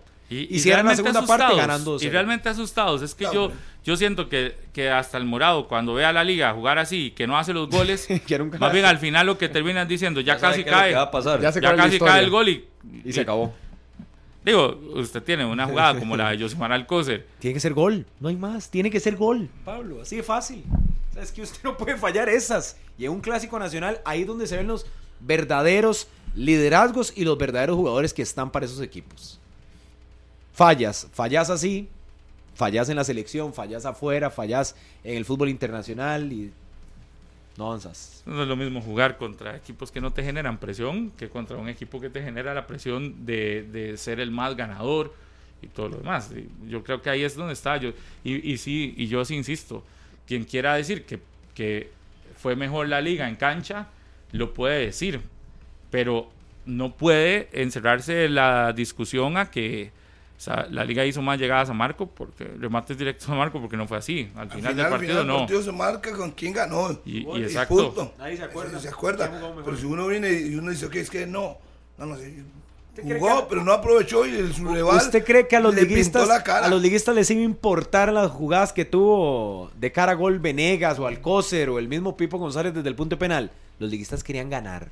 Así fuera con un solo gol en el último minuto, los liguistas querían Por ganar. eso es que, por eso es que la pregunta que hicieron aquí, para, para ir a la pausa, la pregunta que hicieron aquí, que era si tenían que traer a otro entrenador o que si con otro entrenador, por ejemplo, como el nombre de Justin Campos, que es eh, uno de los que surgió, la liga cambiaba o, o si realmente yo, sinceramente, a como veo el equipo, me parece que no es una cuestión de si llega un entrenador así o no. Me parece que es una cuestión de mover la rama en otro sentido.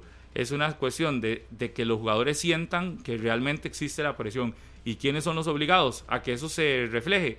Ya no son los aficionados, porque si usted ve, el aficionado sigue presionando cada vez que termina un, un- partido o cada vez que se pierde un título o cada vez que pierde un clásico.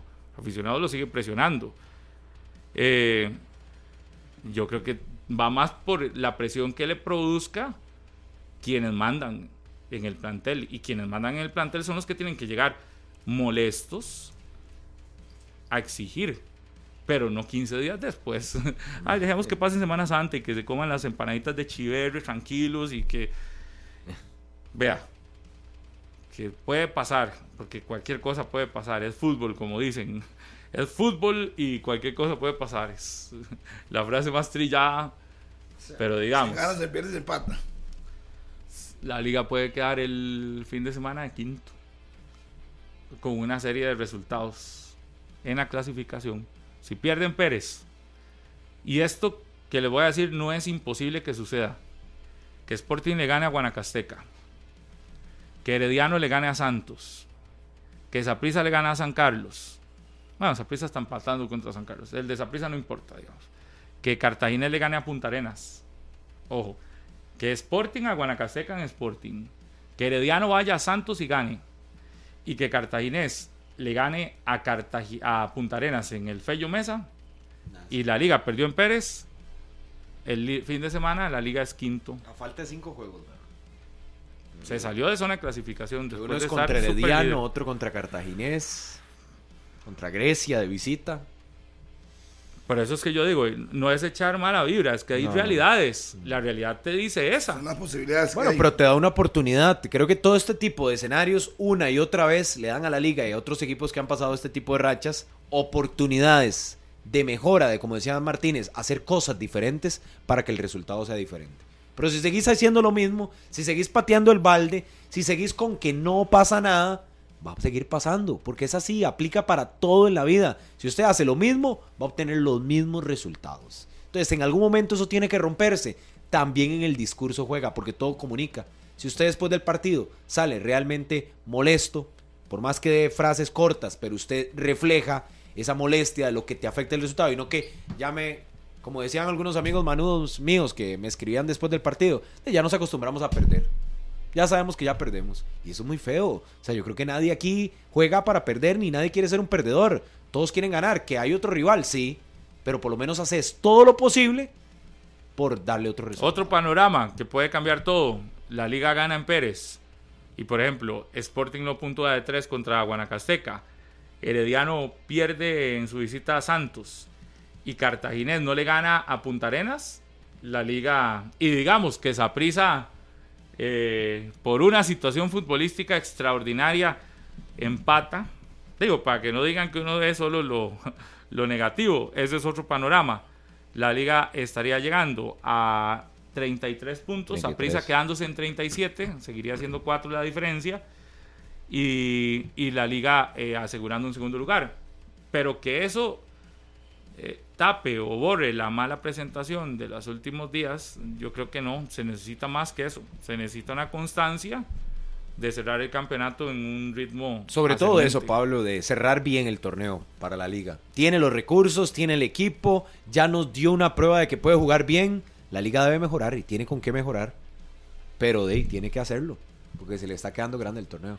Se lo veo muy tranquilo, Harry. Conoce Bio de Back Credomatic. Conoce Bio de Back Credomatic, la primera tarjeta sostenible de la región con 18% de componentes reciclables y 82% de material de origen natural. Ya sabe, el Bio de Back Credomatic. Hacemos una pausa. Venimos después del corte. Qué situación más complicada la de Jonathan Moya en el fútbol de Corea. Eh, la situación que le viene al futbolista. Eh, sin duda, el, el- panorama ahora es para el futbolista qué hacer eh, al quedar fuera o ya oficialmente de su equipo en la Liga de Corea. Una pausa y regresamos. 10 con 30 de la mañana, continuamos en 120 minutos a través de Monumental, la radio de Costa Rica. Vamos a buscar reacciones después del clásico y de lo que la liga no ha anunciado ninguna medida.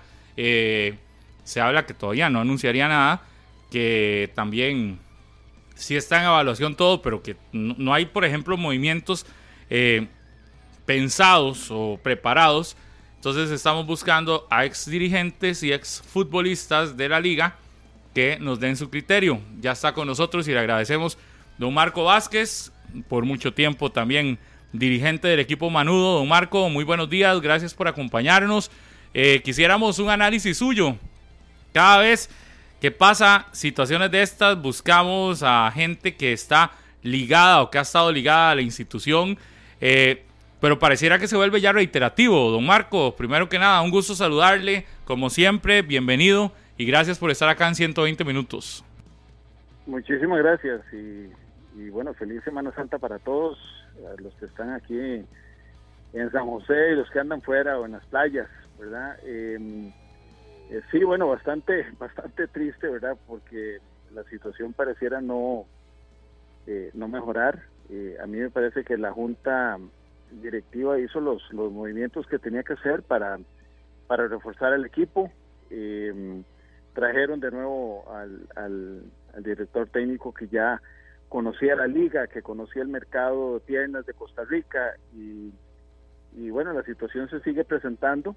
Eh, yo, para serle honesto, eh, los movimientos que hay que hacer son internos, ¿verdad? Yo no, yo no estaría anunciando ningún tipo de movimiento. El equipo está en una posición en donde eh, tiene opciones claras para clasificar, eh, tiene opciones claras para, bueno, tendría que ser un accidente, pero tiene opciones claras para volver a, optar por el eh, por eh, ser líder del campeonato. Eh, todavía faltan varios partidos, entonces eh, no trataría de no hacer eh, una una crisis de esto y, y buscaría a lo interno soluciones. Me parece que que hay algo dentro del camerino que no que no está haciendo clic, ¿verdad? Hay algún tipo de liderazgo que nos está haciendo falta eh, y que no ha aparecido en los últimos años, inclu- incluyendo eh, la presencia de Brian Reeves en estos últimos años. Me parece que tampoco dio el resultado que, la Junta esperaba. Eh, yo he visto que han hecho de todo, ¿verdad? Eh, han hecho, han, quitado, han traído, han reforzado, ¿verdad? Y, aún así las cosas no salen, entonces eh, me parece que la solución debe estar por otro lado. Se nos, se nos ha ido la comunicación con Don Marco. Aquí estoy, aquí Ah, estoy, Ahora ¿me sí. escuchan? Sí, ahora sí, perfecto. ¿A dónde, ¿A dónde me quedé? ¿Qué, nos decía usted que la solución le parece que tiene que ir por otro lado. Eh, sí, bueno, yo, yo lo que estoy, lo que estoy viendo realmente es que, vamos a ver, desde la época de, de Lleida eh, se contrataron eh, jugadores de peso, se trajeron jugadores de otros equipos, eh, los hondureños, eh, se han probado diferentes técnicos eh, Y me parece que hay algo, hay algo dentro de la, dentro de la cultura del camerino que puede ser que esté afectando, ¿verdad? Mucha gente habla de que antes de tener el CAR, antes de tener todas estas facilidades que tienen los jugadores ahora, los resultados eran mejores. Entonces, habrá que analizar si hay algún efecto de eso, ¿verdad? Yo no, no lo sé, no lo sé, pero, pero eh, don Joseph y su gente han hecho, eh, han hecho de todo, ¿verdad? O sea, ¿qué, qué más podemos hacer, verdad? Eh, me parece que, el, que la, el análisis que se tiene que hacer a lo interno de ese camerino es, es profundo.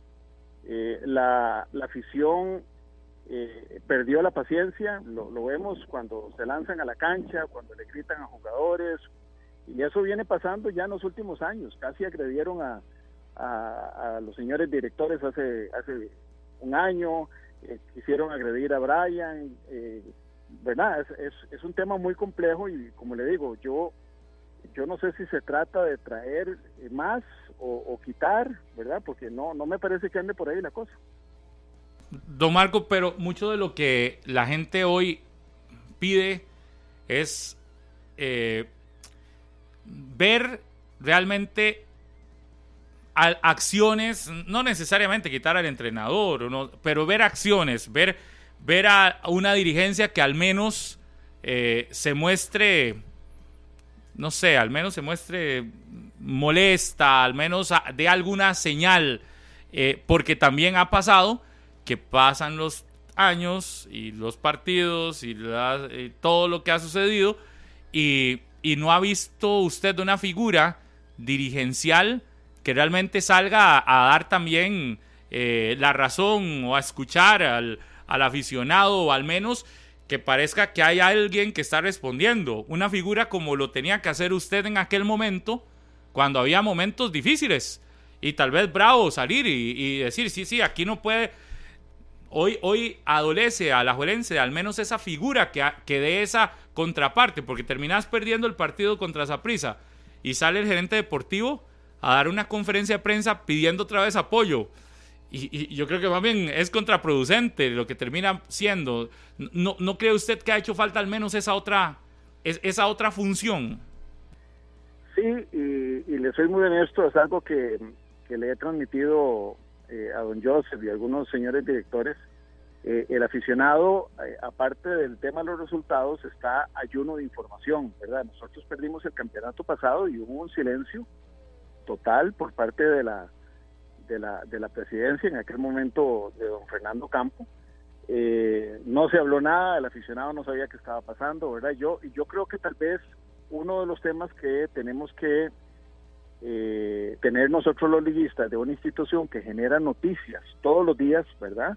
Buenas o malas, es tener eh, una, una figura que nos pueda, eh, a ustedes, por supuesto, y a nosotros los aficionados, mantener informados. Yo estoy seguro que se están haciendo cosas. Lo que, el problema que tenemos es que no sabemos cuáles, ¿verdad? Eh, porque definitivamente la, la, la Junta Directiva debe tomar cartas en el asunto y, y, van a tener que golpear la mesa. ¿De qué forma? No lo sé. Y, le aseguro, conociendo la calidad de personas que están ahí, eh, con esta nueva junta, con, con, el ingreso de Tomás Guardia, con, con la presidencia de, de, Joseph Joseph y con otro grupo de compañeros que tienen mucha experiencia en esto, eh, bueno, yo asumo que se están haciendo las cosas, eh, he conversado con algunos de ellos, entiendo que se están tomando acciones, pero también el aficionado tiene que, ser informado. Tiene que, esta es una institución, como lo dije anteriormente, que genera noticias todos los días, ¿verdad? Y esto, esto requiere, digamos, de una, de una estrategia de comunicación, de una relación con la prensa y una relación con el aficionado eh, de comunicación diaria, ¿verdad? Eh, no podemos asumir que la Junta eh, se está cruzando de brazos porque ya esto ha llegado a niveles, ¿verdad?, que, son complicados.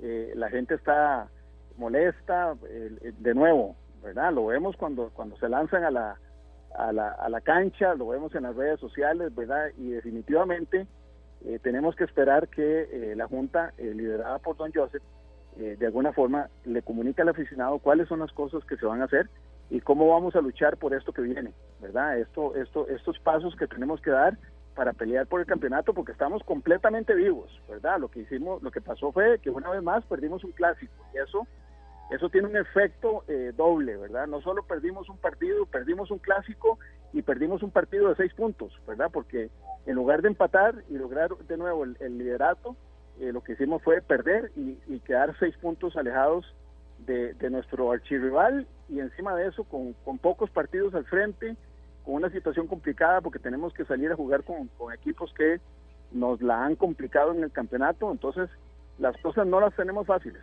¿verdad? Para nada.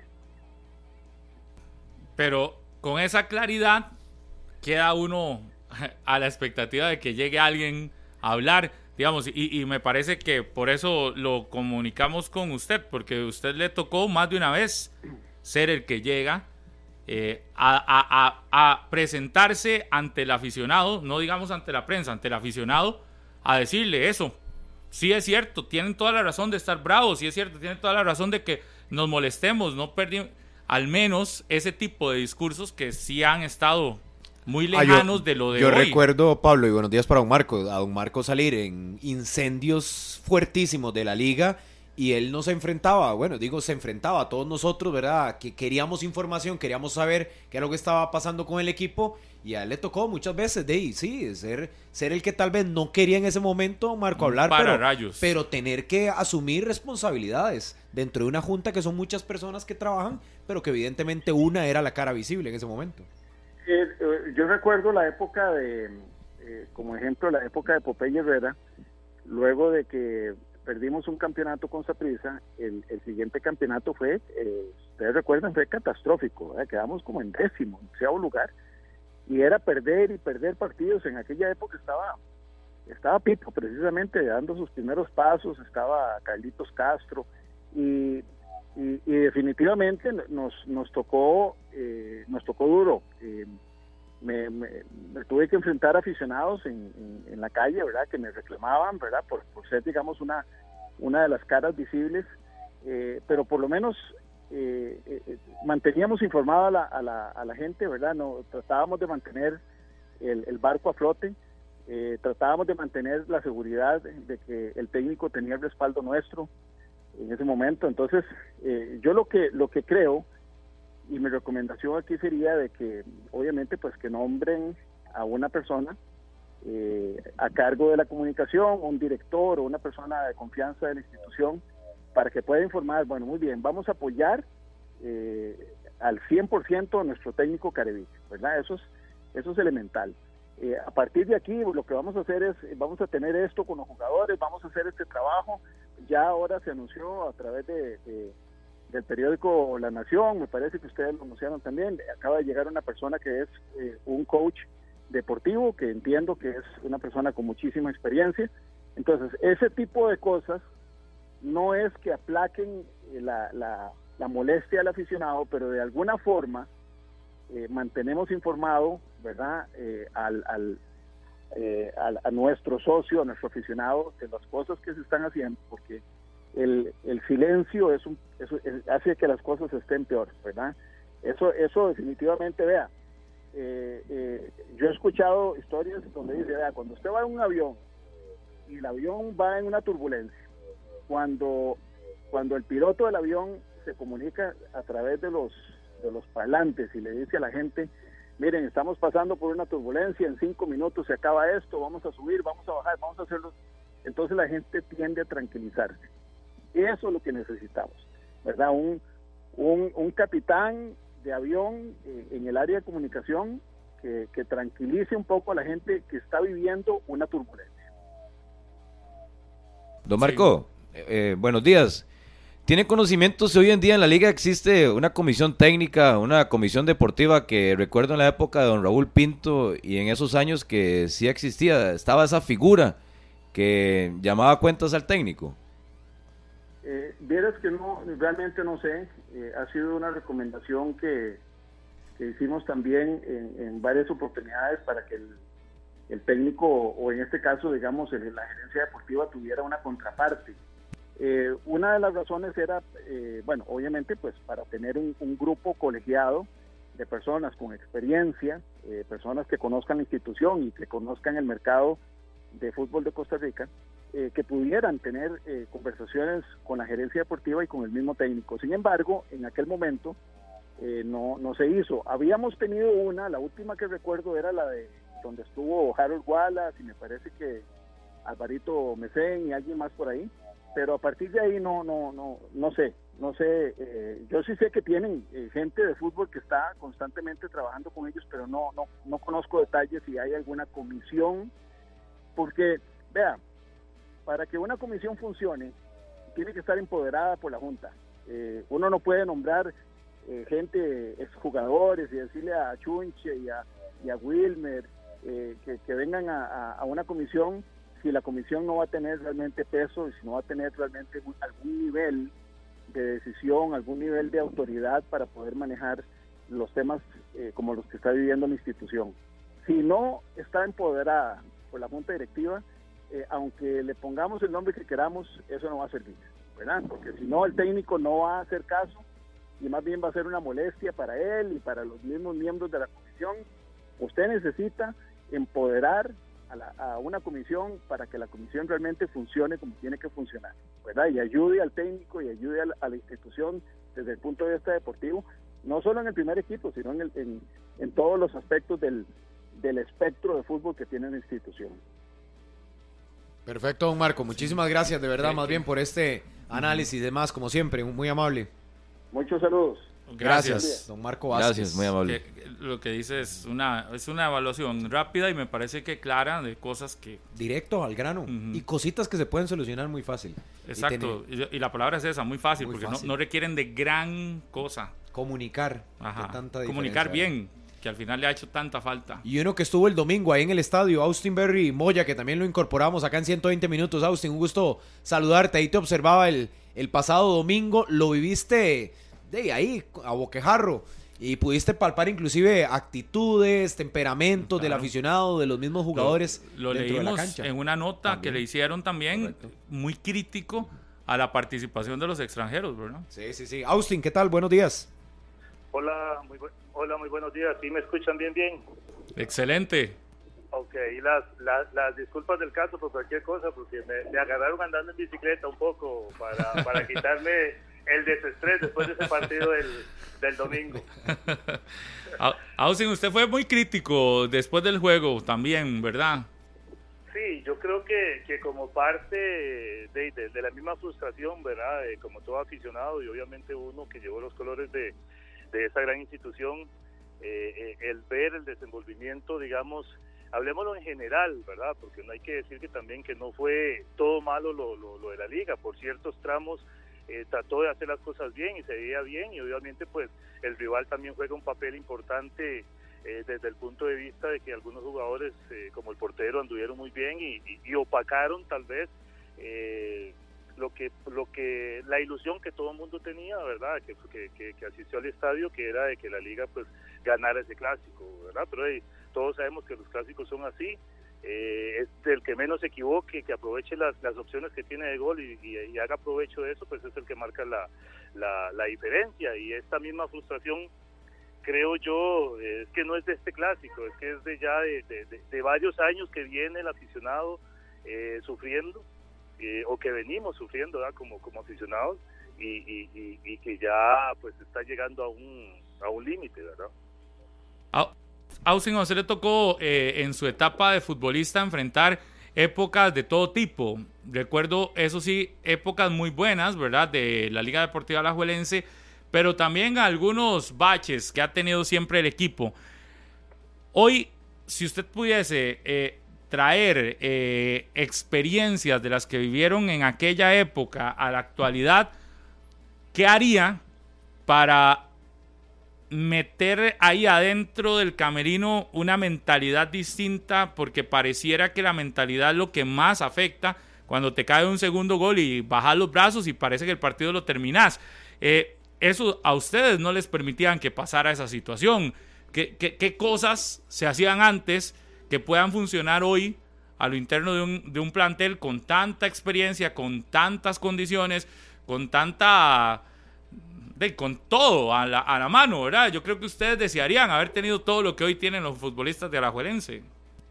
Sí, claro, y ahí quiero hacer un, un, apartado, digamos, eh, totalmente, digamos, como para que la gente entienda. La gente relaciona que desde que está el CAR, que mejor no tuviéramos el CAR, eh, porque a partir de ahí pues prácticamente se han dado muchos malos resultados, digamos, para la institución.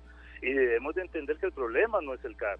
El CAR más bien era una realidad que nosotros como, como el fútbol de Costa Rica se ha quedado muy atrás. Ya el CAR en otros países eh, de primer mundo, o sea, por dar una referencia a algo parecido, es un centro deportivo de ese nivel o mejor, eh, a nivel mundial los equipos grandes lo tienen porque es, es la forma más acertada, digamos, de, de crear nuevas figuras, de trabajar ligas menores, o sea, eh, entonces eh, eh, el CAR no, para mí no es el problema, más bien en buena hora, porque vea que ya hay varios equipos que están haciendo lo mismo, que están haciendo centros deportivos y eso lo que va a venir a hacer es a mejorar el fútbol de Costa Rica, o sea, a, un futuro cercano. Ahora bien, con respecto a tu pregunta, es, es, es un poco difícil porque uno entiende que las situaciones son diferentes, ¿verdad? digamos, en nuestra época eh, quizás los jugadores de jerarquía que habían, hablemos de un Fernando Sosa, de un Mauricio Montero, de un Álvaro Solano, de un eh, Oscar Ramírez, eh, fueron jugadores que en su momento les costó. Entonces, cuando llegábamos nosotros, los jóvenes, ellos prácticamente nos enseñaron a que la cosa también no, no, no era tan fácil, ¿verdad? O sea, y ellos tenían un tipo de liderazgo creo yo que muy diferente al liderazgo que hay ahora. Ahora se, se califica tal vez el liderazgo por por eh, experiencia en cuanto a partidos, por si jugaron, digamos, a nivel internacional, que también es válido, pero ese liderazgo dentro de la cancha, o sea, usted ve que a la liga le hacen un gol y usted no ve que los jugadores se, se reúnan y digan, bueno, hey, esto o lo sacamos o lo sacamos, por decir algo, ¿verdad? Que eso no es la solución, pero usted ve que, que, que esa reacción inmediata a una situación negativa eh, no se da, no se da y más bien pasa todo lo contrario, o sea, nos hacen el segundo gol, por ejemplo, eh, y la reacción del, del, jugador que uno entra de la cancha es como, como que no ha pasado nada, bueno, se caen más bien, este y, y, ese ímpetu y esas ganas y ese respeto, o sea, dentro de la cancha, en su casa, eh, uno ve como, como, como como que falta, ¿verdad? O sea, eh, eh, te repito, es muy difícil para uno que está que está fuera totalmente de la, de la, de la cancha y que no está en el día a día, pero es esa reacción usted eh, es la que observa, ¿verdad? Y es la que por lo menos yo como exjugador califico en comparación a, a, a, años atrás. Es una reacción peligrosa, ¿no, Austin?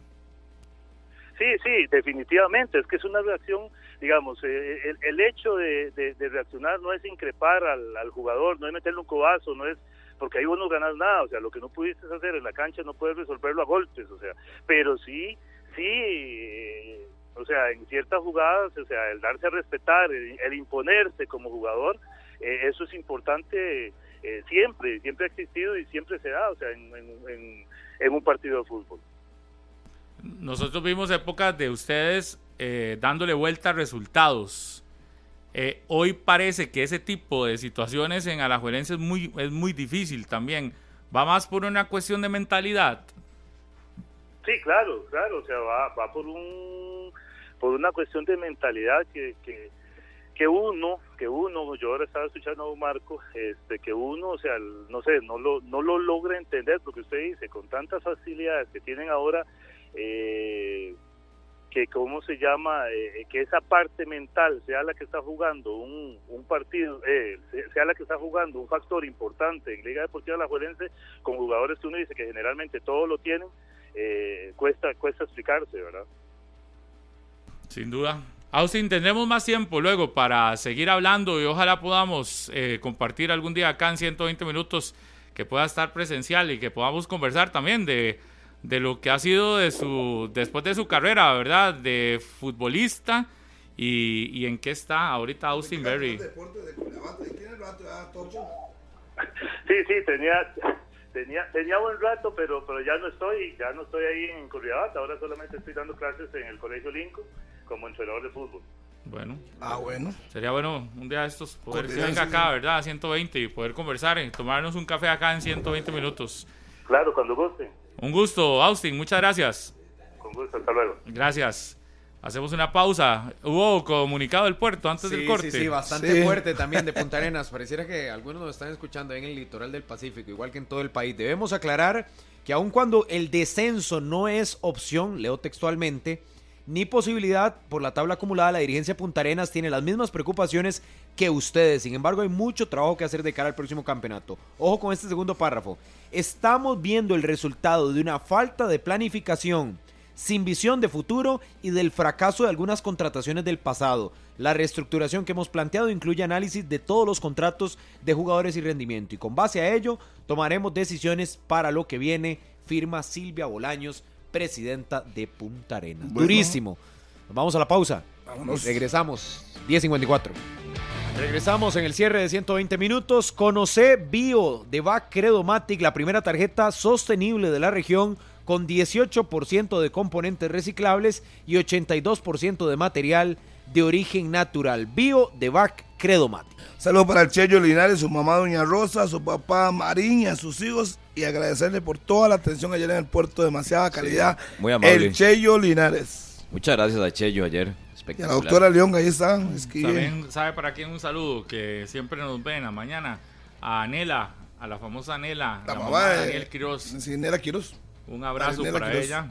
Claro. Ayer pude hablar con No fui al estadio, pero tuve el chance Ah, llegó a la y con me dice, Pablo me dijo que le preguntara a usted, ta, ta, ta, ta. Está bien, tome A ahí la está, hable Patricia, con a la él. Patricia Rosales. A Calidad Patri. también. Venga, Patria, A Patria. Patricia, Patri. sí. Patri, yo no sé si Murillo Sí, sí. Un abrazo especial para Patri. A Leiner Villalobos. Pronto tendremos que vernos. Es que ayer mandamos a Harry para que conociera en Ya- este torneo a Lito Pérez. ya le- da las mejoras. hablamos, a Ya le di el B mensaje. ayer. La ve, uy. Sí, porque la que va al puerto somos nosotros. Esos son ellos, mano. Ellos van al puerto siempre. Oiga, Y a toda la gente, gracias, Pablo, por el concepto del Roxy. 120. Sí. Toda mucha gente, como ve 120. Un abrazo a Roxy también, allá en las playitas del bueno. puerto. Esa gente del puerto y a don. Ay, a don Andrés también. Esa gente del puerto sí es. Y a la intensa. Saludo cordial, que la pase bien. Sí es calidad. Solo bueno, nos vamos. Nos Lástima. encanta ir. A mí me encanta ir a Punta Arenas. No, ya, ya se hizo. A mí me encanta ir a Punta Arenas. Ayer lamenté no haber ido.